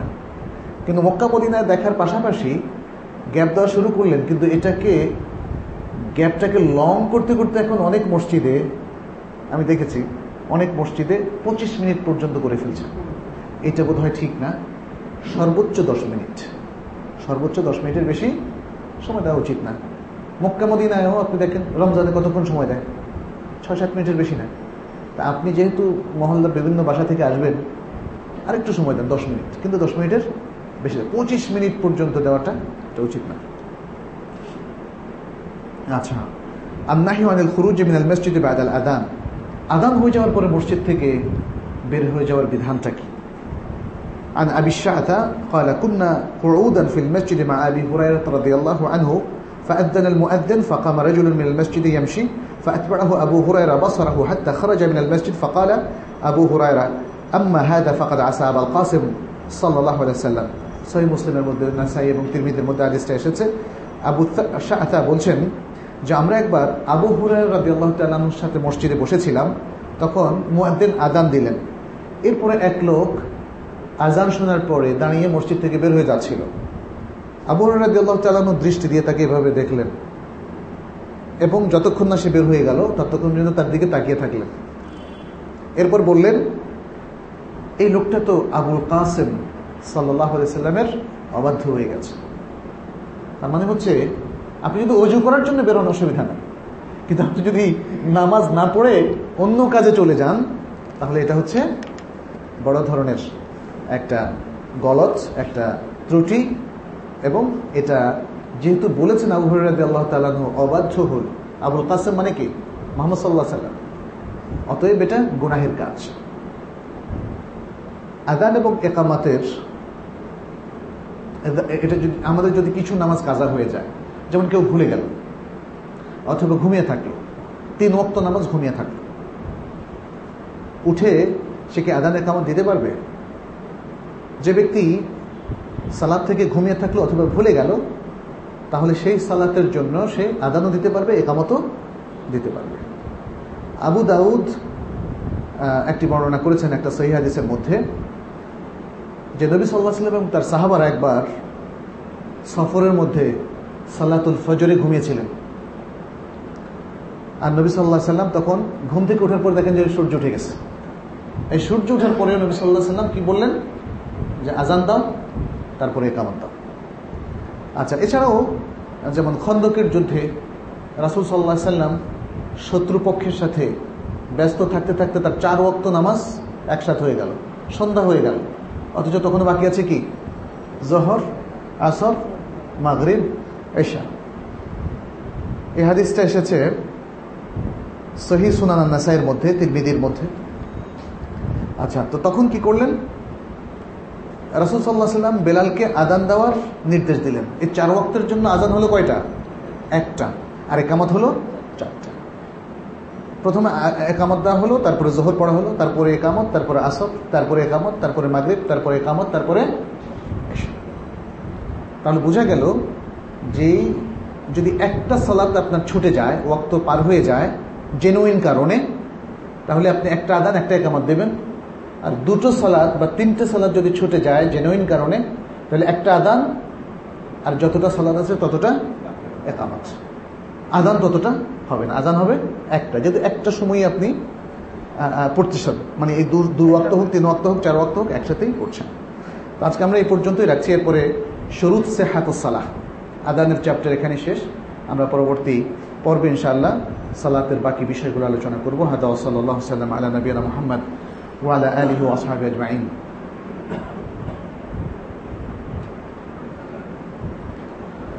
আপনারা, যারা প্রশ্ন করতে চান, তারা লিখিত প্রশ্ন করবেন। যে কোনো প্রশ্ন, যেহেতু আমি যখনই এখানে আসি, লিখিত প্রশ্নের উত্তর দেওয়ার সুযোগ আছে। অতএব সালাতের আগে, পরে, অথবা আমি যখন বের হই অথবা জমায়, মৌখিকভাবে প্রশ্ন করবেন না। আমি শুধু লিখিত প্রশ্নের উত্তর দেব। আলহামদুলিল্লাহ ও ওসলাত ওসালাম আল্লাহ রাসুলিল্লাহ ও আলা আলিহি ও আসহাবি মোয়ালা প্রথম প্রশ্ন, বর্তমানে জোহরের জামাত দুপুর একটা পনেরো, ঘটিকায় হয়। জোহরের নামাজ আরও কিছুক্ষণ আগে পড়া আরও উত্তম হবে কি না যেহেতু এখন গরম শুরু হয়েছে এবং সম্ভবত এখন পনেরো বা ষোলোতে আদান হয়। কয়েকদিন আগে ছিল বারোটা চোদ্দোতে আদান। পনেরো বা ষোলো আরেকটু বাড়বে। সেই দৃষ্টিকোণ থেকে যদি পৌনে একটায় আজান হয় অথবা একটা আজান হয়, সমস্যা নেই, চলতে পারে। যেহেতু রাসুল সাল্লাহ সাল্লাম গরমের সময়টা একটু দেরি করে পড়তে বলেছেন। এই দেরিটা আধা ঘণ্টা যাবৎ হতে পারে। এখন আধা ঘণ্টা থেকে চল্লিশ মিনিট পর্যন্ত দেরি হতে পারে। তবে আমরা যেটা বলেছি, শীতকালে একটু তাড়াতাড়ি পড়া। কিন্তু আরেকটা জিনিস একটু হয়তো আমাদেরকে মাথায় রাখতে হবে, সেটা হচ্ছে আমাদের দেশে সুন্না পরিপালনের বিষয়টা এটা খুব সাধারণভাবে প্রচলিত না। আমরা এখন সেই চেষ্টাটা করছি। ফলে খুব রাতারাতি একটা সমাজকে আপনি পরিপূর্ণ সুন্নার মধ্যে অভ্যস্ততার মধ্যে নিয়ে আসবেন এটা তো সহজ নয়। এর জন্য একটু সময় নিয়ে ধীরে ধীরে জাতিকে পরিবেশ সব কিছু তৈরি করে করাটাই ভালো। ততটুকু ধৈর্য আমরা ধারণ করাটা আমি মনে করি ভালো। কারণ আমরা তো ছোটোর সময় থেকে দেখেছি সারা জীবনে দেখেছি সোয়ারটায় জামাত হইতে। যদি সাড়ে এগারোটায় অক্ত হয় তবুও সোয়ারটায় জামাত। দেড়টায় হয়। ফলে এই ট্র্যাডিশনটা হঠাৎ করে আমরা ইচ্ছা করলেও সবার মধ্যে আমরা এটা প্রতিষ্ঠিত করতে পারব না। তবে ধীরে ধীরে মানুষকে সজাগ করার মধ্য দিয়ে যদি মানুষের মধ্যে মানসিক একটা প্রস্তুতি আসে এলাকার লোকদের মধ্যে, তখন সেটাকে স্টাবলিশ করাটাই ভালো হবে। রাসুল সাল্লাহ সাল্লাম মক্কায় নবদ প্রাপ্ত হয়ে ইসলামকে প্রতিষ্ঠা করতে পারেননি। তিনি দাওয়াত দিয়েছেন, মানসিকভাবে মানুষকে প্রস্তুত করেছেন ইমানের তারবিয়ত মানুষকে দিয়েছেন। এভাবে মানুষকে আস্তে আস্তে তৈরি করার পরে এদের মধ্য থেকেই যখন তৈরি হয়েছে প্রশাসক, তৈরি হয়েছে বীর মুজাহিদ, দা ঈদ আল্লাহ, মুজাহিদ ফি সাবিল্লাহ তখন ইসলাম ব্যাপকভাবে প্রতিষ্ঠিত হয়েছে। আমি জীবিত অবস্থায় আমার সম্পত্তির পুরোটাই যে কাউকে দান করতে পারব কি না কাকে দান করবেন? জীবিত অবস্থায় রাসুল সাল্লাহ সাল্লাম এক সাহাবির কাছে, সাদ ইবনে আবি ওকাসের কাছে গিয়েছিলেন। তিনি তখন অসুস্থ ছিলেন। সাদ বলেন রাসুল্লাহ আমি সব সম্পত্তি দিয়ে দিতে চাই। তখন রাসুল্লাহ সাল্লাহ সাল্লাম বললেন, তুমি তোমার যারা বংশধর আছে, এদেরকে কিছুটা বিত্তমান অবস্থায় রেখে যাওয়া, এদেরকে ফকির বিস্কিন অবস্থায় রেখে যাওয়ার চেয়ে উত্তম। এমন হবে যে, ফকির হিসাবে রেখে গেলে এরা মানুষের কাছে ভিক্ষা করে বেড়াবে। অতএব তুমি সম্পত্তি দান করো না। তখন তিনি বললেন, তাহলে আমি দুই তৃতীয়াংশ দান করি, এক তৃতীয়াংশ এর জন্য রেখে দেই। তখন বললেন রাসুসাল্লাম বললেন যে না। তখন তিনি বললেন, তাহলে ঠিক আছে, এক তৃতীয়াংশ দান করি আর দুই তৃতীয়াংশ রেখে দেই। বললেন যে, অসুবিধা নাই, তবে এক তৃতীয়াংশ তো অনেক। দান হিসাবে এক তৃতীয়াংশও অনেক। এই স্পিরিট সাথে থাকাটা ভালো। এটা হচ্ছে সাধারণ অবস্থায়। যখন আপনার পরবর্তীতে আপনার সম্পত্তির মহতাজ হবে বা আপনার সম্পত্তি দ্বারা আপনার পুত্র, কন্যারা কিংবা অন্য আত্মীয় স্বজন তাদের জন্য বড় একটা অবলম্বন হবে। তখন এই জিনিসটা কমপ্লিটলি মেনে চলা ভালো। আর যখন সমস্ত ছেলে, সন্তান, আত্মীয় স্বজন সবাই প্রতিষ্ঠিত থাকে এবং তারা সকলে মিলে আপনি যদি পরামর্শ করেন যে দিনের কোনো একটা ভালো কাজে আপনি পুরো সম্পত্তিটা দিয়ে দিতে চান, সবাই কনসেন্ট দেয়, সে অবস্থায় আপনি দিতে পারেন।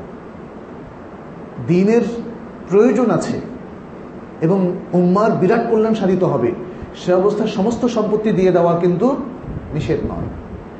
এখন যা আছে সব দিয়ে দিলেন। কিন্তু কালকে তো আবার কামাই করবেন। আবুকর রাদি আল্লাহ তালু তবুকের যুদ্ধে সব দিয়ে দিলেন না। তাহলে আমরা এটা বলতে পারি না যে সব দিয়ে দেওয়াটা নিষিদ্ধ, না। এটা হচ্ছে অবস্থার পরিপ্রেক্ষিতে। আবার মৃত্যুসজ্জায় থেকে যদি সব দান করেন, তখন আপনার বিরুদ্ধে ব্লেম আসবে। যে আপনি কাউকে কাউকে বঞ্চিত করতে চান। এই খারাপ নিয়তে আপনি এভাবে দান করে দিতে চাচ্ছেন। অথবা যদি একজনকে দান করেন, এটা আরও বড় ধরনের আপত্তিকর। ইসলামে একজনের সব সম্পত্তি একজনকে দান করার কোনো সুযোগ নাই। বিশেষ করে তিনি যদি হন ওয়ারিস, ওয়ারিসের জন্য উইলও করা যাবে না, মৃত্যুর আগে উইল করা যাবে না, আর তাকে দান করাও যাবে না। একজনকে দান করলে আপনি অনেক লোককে কিন্তু মাহরুম করছেন। ফলে একজনকে দান করা। আমি শুধু দানের কথা বললাম আগে। দিনের কোনো গুরুত্বপূর্ণ খাতে দান করা যেতে পারে। কিন্তু কোনো এক নির্দিষ্ট ব্যক্তিকে, সে হোক আপনার সন্তান, ভাই অথবা প্রিয়জন কিংবা আপনার স্ত্রী, অথবা স্ত্রীদের মধ্যে কেউ কেউ এভাবে করা যাবে না। আপনি মাকুল, অর্থাৎ সব বিবেচনা করে দেখুন কি কি দান করা যেতে পারে। আর বাকি সম্পত্তি আপনি রেখে দেবেন, স্বাভাবিক অবস্থায় কারোর জন্য উইল করবেন না। ওয়ারিসদের কারোর জন্য উইল করবেন না। নেক বান্দা হতে চাইলে কি আমল করবেন? আজকে তো সেগুলো আমরা আলোচনা করেছি, তাই না? জান্নাতে যাওয়ার যত আমল সবই নেক বান্দার আমল, সবই আমল সরে সেটা অনুসরণ করবেন। যেহেতু আমরা আজকে আলোচনা করেছি, আমার মনে হয় আপনাদের অনেকেই উপস্থিত ছিলেন এই জন্য আর দীর্ঘ আলোচনা এখানে করছি না। মহিলাদের নামাজ কি পুরুষদের মতো? মহিলা পুরুষ এর সালাত একই, মৌলিক, কোনো পার্থক্য নেই। শুধু এতটুকু যে মেয়েরা পরিপূর্ণ দেহ আবৃত করবে তাদের মুখমণ্ডল এবং হাতের কবজি পর্যন্ত এতটুকু ছাড়া। যদি তারা গোপনে তার প্রাইভেট রুমে সালাত আদায় করে। আর যদি পুরুষের সামনে সালাত আদায় করে, তাহলে সে সেগুলোও ঢাকবে। আর তার পর্দা পুশিদা রক্ষা করে থাকবে, ইত্যাদি। আদারওয়াইজ তার কিয়াম পুরুষদের কিয়ামের মতো। তার রুকু পুরুষদের রুকুর মতো। তার সেজদা পুরুষদের সেজদার মতো। তার বসা পুরুষদের সেজদার বসার মতো। তার হাত বাঁধা, পুরুষদের হাত বাঁধার কোনো পার্থক্য নেই। মহিলাদের আচ্ছা খুশু খুজু কি? খুশু এবং খুদুর এর মানে হচ্ছে কনসেন্ট্রেশন মনোসংযোগ। সালাতের মধ্যে মনোসংযোগের বিষয়টা কি? বলা হয় খুশু। সালাদটা বড়ই কঠিন, সবার উপরে। শুধু ওই লোকদের উপর ছাড়া যারা খুশুর খুজুরের সাথে সালাত আদায় করে। মনোসংযোগ। তারা সালাতে আলে মনটা একদম সালাতের মধ্যে ঢুকে যায়। এদের কাছে সালাদটা সহজ। মন যদি অন্যখানে থাকে, তখন খুব তাড়াহুড়ো করে সালাত আদায় করে যে কীভাবে শেষ করব, তাই না? এরকম একটা ভাব থাকে। খুশু খুশু সালাতের জন্য খুব জরুরি। শেখ সালেহ আল মুনাজ্জিদ তিনি ছোট্ট একটা বইতে খুশু খুজুর তেত্রিশটা পদ্ধতি বর্ণনা করেছেন। খুব সুন্দর। তেত্রিশটা রেকমেন্ডেশন আছে, সেগুলো আপনারা পড়ে নিতে পারেন যে কীভাবে সালাতের মধ্যে খুশু খুশু অর্জন করা যায়। সন্তানদের নেককার হওয়ার জন্য কি আমল? সন্তানদের নেককার হওয়ার জন্য তাদের তারবিয়াতের চাইতে উত্তম আমল আর নাই। ও আচ্ছা তাদের তারবিয়াতের চাইতে উত্তম আমল আর নাই। সন্তানদেরকে যদি আকিদা, সহি আমল, কোরআন, হাদিস, ইসলামের মৌলিক বিষয়গুলো আপনি যদি না শেখান কোনো দিন নেককার করতে পারবেন না।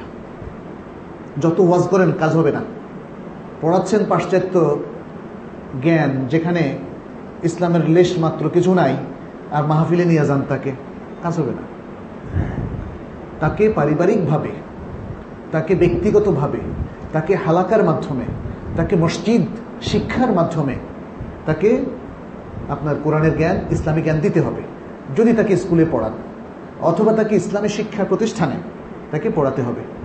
ইসলামী শিক্ষা প্রতিষ্ঠানগুলো আজকে এমনভাবে গড়ে তোলা দরকার যাতে দিনের চাহিদা প্রথমত তারা পূরণ করবে, দ্বিতীয়ত তারা দুনিয়ার চাহিদাও পূরণ করবে। তাহলে আজকে আমাদের মুসলিম উম্মার মধ্যে একটা ব্যালেন্স আসবে। এই ব্যালেন্সটা না আসার কারণে আমরা অনেকেই হয় একান্তভাবে দুনিয়ামুখী হয়ে যাচ্ছি, আবার কেউ কেউ আখিরাতমুখী হতে চাচ্ছে বটে, কিন্তু সহিভাবে হতে পারছে না। তখন তারা না দুনিয়া অর্জন করল, না আখিরাত অর্জন করল। অতএব ক্ষেত্রে ব্যালেন্স করার প্রয়োজন আছে। আমাদের দেশে যেভাবে বিতেরের সালাদ পড়া হয় তা শুদ্ধ কিনা, শুদ্ধ নিয়মে বেতের সালাদ পড়ার পদ্ধতি জানাবেন। ইসলাম কিউ ডট কমের মধ্যে এ প্রসঙ্গে খুব ডিটেলস সুন্দরভাবে বলে দেওয়া আছে সহি হাদিসগুলোর আলোকে। সেখানে সাতটা পদ্ধতি বর্ণনা করা আছে। রাসুল সাল্লাহ সাল্লাম কোনো একটা পদ্ধতি বলে বলেন নাই, এটাই যে বেতরের একমাত্র পদ্ধতি, বরং তিনি অপশন রেখে দিয়েছেন। এবং নিজে কখনো এভাবে, কখনো ওইভাবে, কখনো অন্যভাবে বেতের সালাত আদায় করতেন। বখারিতে বেতের সালাতের বিষয় আলোচনা এসছে সহি মুসলিমের মধ্যে এসেছে, সুনানের গ্রন্থগুলোর মধ্যে এসেছে, বাইহাকের মধ্যে এসেছে। হাদিসের অধিকাংশ গ্রন্থেই এ প্রসঙ্গে সহি বর্ণনাগুলো এসেছে। আপনি বেতের সালাত এক রাকাত পড়তে পারেন নিয়ম হচ্ছে দু রাকাত দু রাকাত পড়ে পড়ে তারপর এক রাকাত। অথবা আপনি দু রাকাত দু রাকাত করে পড়ে শেষ তিন রাকাতকে একসাথে পড়তে পারেন। অথবা শেষ পাঁচ রাকাতকে একসাথে পড়তে পারেন। শেষ সাত রাকাতকে একসাথে পড়তে পারেন। শেষ নয় রাকাতকে একসাথে পড়তে পারেন। যখন আপনি তিন রাকাত পড়বেন, সেখানে এক সালামে এক বৈঠকে হবে। পাঁচ রাকাতের ক্ষেত্রেও তাই হবে। অর্থাৎ আপনি দ্বিতীয় রাখাতে বসবেন না। পাঁচ রাকাতের ক্ষেত্রে দ্বিতীয় এবং চতুর্থ রাখাতে বসবেন না। সাত রাকাতের ক্ষেত্রে দ্বিতীয়, চতুর্থ এবং ষষ্ঠ রাখাতে বসবেন না। তবে নয় রাকাতের ক্ষেত্রে অষ্টম রাখাতে বসার বর্ণনা আছে। তাহলে এইভাবে পড়া যায়। আর আরেকটা হচ্ছে, কুনুতের মধ্যে আপনি হাত তুলতে পারবেন কিনা হ্যাঁ পারবেন। এটা ইবনে অমর রাদি আল্লাহ তাল আনহু সহদিয়াংশ সাহাবাদে থেকে এসেছে। হাত না তুলে পড়া যায়, তবে হাত তোলার বর্ণনাও অনেক। হাত তুলে কুনুত পড়া। এই হাত তোলার ব্যাখ্যা সম্ভবত কেউ কেউ এভাবে করেছেন। আল্লাহ আল্লাহ একবার বলে তারপরে কুনুত পড়ছেন। কিন্তু কুনুতের মধ্যে হাত তোলা এটা নয়, তাকবিরে তাহরিমার মতো নয়। কুনুতের মধ্যে হাত তোলাটা হচ্ছে এইভাবে দোয়া করার সময় আমরা যেভাবে তুলি দোয়া মাস আলা দোয়া মাস আলা দোয়া মাস আলার মধ্যে হাতটা একটু উপরে উঠানো উত্তম। এটা হচ্ছে পদ্ধতি। আমাদের দেশে তাকবিরে তাহরিমার মতো যেই আমলটা করেন, এটাকে কেউ কেউ নাম দিয়েছেন উল্টা তাকবির। উল্টা তাকবিরই বা কেন নাম দিলেন সেটা আমি অবশ্য বুঝি না। তাহলে কুনুতের মধ্যে রাফুল ইয়াদাইনের যে দলিল, তার ব্যাখ্যা হচ্ছে আসলে হাত তুলে কুনুত পড়া বা দোয়া করা। এমন নয়। এই ব্যাখ্যাটা নয় এই ব্যাখ্যাটার পক্ষে আমরা এখনও কোনো হাদিস পাইনি। এভাবে পড়ব হাদিস থেকে জানা যায়, যার দোয়া সে নিজেই সরাসরি আল্লাহ নিকট চাইবে। হ্যাঁ? ওয়াইদা আন্নি ফাইন্নী করিব। উজিবু দাওয়াতাদ দাঈ ইযা দাআন, ফালিয়াস্তাজিবু লি ওয়া লিউমিনু বি। তারপর অন্য আয়াতে এসেছে, ওয়াকাল রাব্বুকুম উদউনি আস্তাজিব লাকুম। ইন্নাল লাযীনা ইস্তাকবিরুনা আন ইবাদাতি, সায়াদখুলুনা জাহান্নামা দাখিরিন। ইত্যাদি আর অনেকগুলো আয়াত। এগুলো দ্বারা বোঝা যায় যে আল্লাহ তালা আসলে আমাদেরকে উদ্বুদ্ধ করেছেন, যেন আমরা নিজেই আল্লাহর কাছে দোয়া করি। এবং আল্লাহ তালা সেই দোয়া কবুল করার প্রতিশ্রুতিও দিয়েছেন। তবে কি কোনো আত্মীয়ের কাছে বলা যাবে, আমার অমুক সমস্যা আমার জন্য খাস করে দোয়া করবেন? হ্যাঁ বলা যাবে। কারণ জীবিত সৎ ব্যক্তির কাছে দোয়া চাওয়ার দৃষ্টান্ত হাদিসে আছে। এবং জীবিত সৎ ব্যক্তির দোয়া, এটা ওসিলা হিসাবে গ্রহণযোগ্য, বৈধ ওসিলার মধ্যে গণ্য। যে সমস্ত ওসিলাগুলো দেওয়া যাবে, তার মধ্যে এটা একটা ওসিলা, আর দুটো হচ্ছে, একটা হচ্ছে আল্লাহ সুন্দর নাম এবং গুণাবলী রসিলা দেওয়া, আরেকটা হচ্ছে নিজের সৎ কর্মের বা আমল সালের রসিলা দেওয়া, আর তৃতীয় হচ্ছে জীবিত সৎ ব্যক্তিদের দোয়া রসিলা। আপনি তার কাছে বলবেন, আমার জন্য আল্লাহর কাছে দোয়া করুন। তখন এটা অটোমেটিক ওসিলা হয়ে যাবে। কারণ সেই ব্যক্তি যখন আপনার জন্য দোয়া করবেন, ওই দোয়ার কারণে আল্লাহ আপনার উপরে অনেক রাহমত বরকত দেবেন। রাসুল্লাহ সাল্লাহ সাল্লামের কাছে অনেক সাহাবাইকে রাম দোয়া চেয়েছেন না? জান্নাতের জন্য দোয়া চেয়েছেন আর অনেক কিছুর জন্য দোয়া চেয়েছেন। রাসুল সাল্লাহ সাল্লাম দোয়া করেছেন দোয়া করেছেন বৃষ্টির জন্য দোয়া চেয়েছেন যখন জমার মধ্যে দাঁড়িয়েছিলেন তাই এরকম তো আছে। তাহলে এটা অসংখ্য আমল আছে। আর এই দোয়াটা যখন করা হবে, তখন সেটা অটোমেটিক ওসিলা হয়ে যাবে। আপনার বলার দরকার নাই অমুক লোকের ওসিলা, অমুক দোয়ার ওসিলা, এটা হয়ে যাবে। আর আরেকটা বিষয়, যখন কোনো ব্যক্তি, তার কোনো মুসলিম ভাই অথবা বোনের জন্য দোয়া করবে, তখন ফেরেশ তারা বলতে থাকবেন, ওয়ালাকা মেতলুদা আলিক যেরকম দোয়া আপনি করেছেন, আপনার জন্য অনুরূপ দোয়া থাকবে। আল্লাহ তালা পক্ষ থেকে। ফলে আরেকজনের জন্য দোয়া করে আপনার কিন্তু কোনো লস নাই। পেটের গোলমালের জন্য বারবার অজু ছুটে গেলে কি করণীয়? এটা যদি খুব দ্রুত হতে থাকে, তাহলে স্যালেসুল বাউলের মতো, যার বারবার পেশাব পড়তে থাকে, তার মতোই আপনার বিধান হবে যে আপনি অজু করে সালাদ পড়বেন। বাস আর আপনার এ আদা করতে হবে না। মানে পেটের গোলমালের জন্য হোক বা বারবার পেশাব পড়তে থাকার জন্য হোক একই বিধান। আর যদি এমন হয় যে এটা গ্যাস্ট্রিক বা এই জাতীয় কোনো কারণে হয়েছে প্যাটে গ্যাস হয়েছে সেখান থেকে যদি আপনি নিউট্যাক অথবা এই টাইপের কোনো ওষুধ খেলে সেরে যায়, তাহলে আপনি সেদিকেও চেষ্টা করে দেখতে পারেন। এক ঘণ্টা আধা ঘণ্টা টাইম যদি থাকে, চেষ্টা করে দেখেন। যদি আপনার ওয়াক্তের মধ্যে এতটা বাকি থাকতে আপনি সুস্থ হয়ে যান, বাকি ওক্তে আপনি ফরজটুকু আদায় করতে পারবেন, তাহলে ততটুকু পর্যন্ত তাখির করা আপনার জন্য বৈধ শুধু নয়, বরং এটাই সঙ্গত। মৃত্যুর আগে কি দুই রাকাত সালাত আছে? যে প্রতিদিন পড়তে হবে? মৃত্যুর আগে, প্রতিদিন মৃত্যুর, ব্যাপারটা তো প্রতিদিন মৃত্যুর বিষয় না। আচ্ছা যে এই নিয়ত করে আমার মৃত্যু যে কোনো সময় হতে পারে, তাই প্রতিদিন দুই রাকাত সালাত আদায় করতে হবে না, এমন কিছু? মৃত্যুর কোনো সালাত নেই, সালাতুল মাউথ সালাতুল মাউত নামে কোনো সালাত নেই। মৃত্যুর জন্য সবসময় প্রস্তুতি থাক, প্রস্তুত থাকবেন। যখনই অস্থিরতা দেখা দেয় সালাদ পড়বেন। যখনই বিপদ আপদ থাকে সালাদ পড়বেন। যখনই কোনো অনুষঙ্গ তৈরি হয়, যেমন সালাত উদ্দোহা সালাদ পড়বেন তাহাজুদের সময় তাহাজুদ পড়বে ইত্যাদি। আর আদারওয়াইজ মৃত্যুর কথা মনে হলেই দুই ডাকাত এমন কোনো সালাদ নাই। ফজরের সুন্নাত সালাদ বাসা আদায় করে, মসজিদে গিয়ে তাহিয়াতুল ওদু দখুল মসজিদের সালাত আদায় করা যাবে কিনা? যাবে। তবে মসজিদে যদি আপনি অজু করে ঢুকেন, তখন দুরাকাত পড়লে সেটা একসাথেই তাহিয়াতুল ওয়াদু, তাহিয়াতুল মসজিদ দুটোই গণ্য হবে। আপনি যদি ডাবল নিয়ত করেন, তাহলে টু ইন ওয়ান হবে। টু ইন ওয়ান আর যদি আপনি ফজরের দুই রেখাতও পড়েন, তাহলে থ্রি ইন ওয়ান হবে। দুই রেখাতেই পড়বেন, কিন্তু এই দুই রেখাত আপনার তিনটে উদ্দেশ্যে সাধিত হবে। তাহিয়াতুল ওয়াদু, তাহিয়া দখল মসজিদ এবং ফজরের দুই রেখাত এই ধরনের সুযোগ আছে। না, একই নিয়তে। একই নিয়তে দুই রেখাত পড়লেই এটা তো বলেছি থ্রি ইন ওয়ান একসাথে একটাই কাজ করলেন, কিন্তু এটা মাল্টিপ্লাইড হয়ে গেল থ্রি আপনার এই দুই রেখাত হয়ে যাবে তাহায়াতুল ওয়াদু।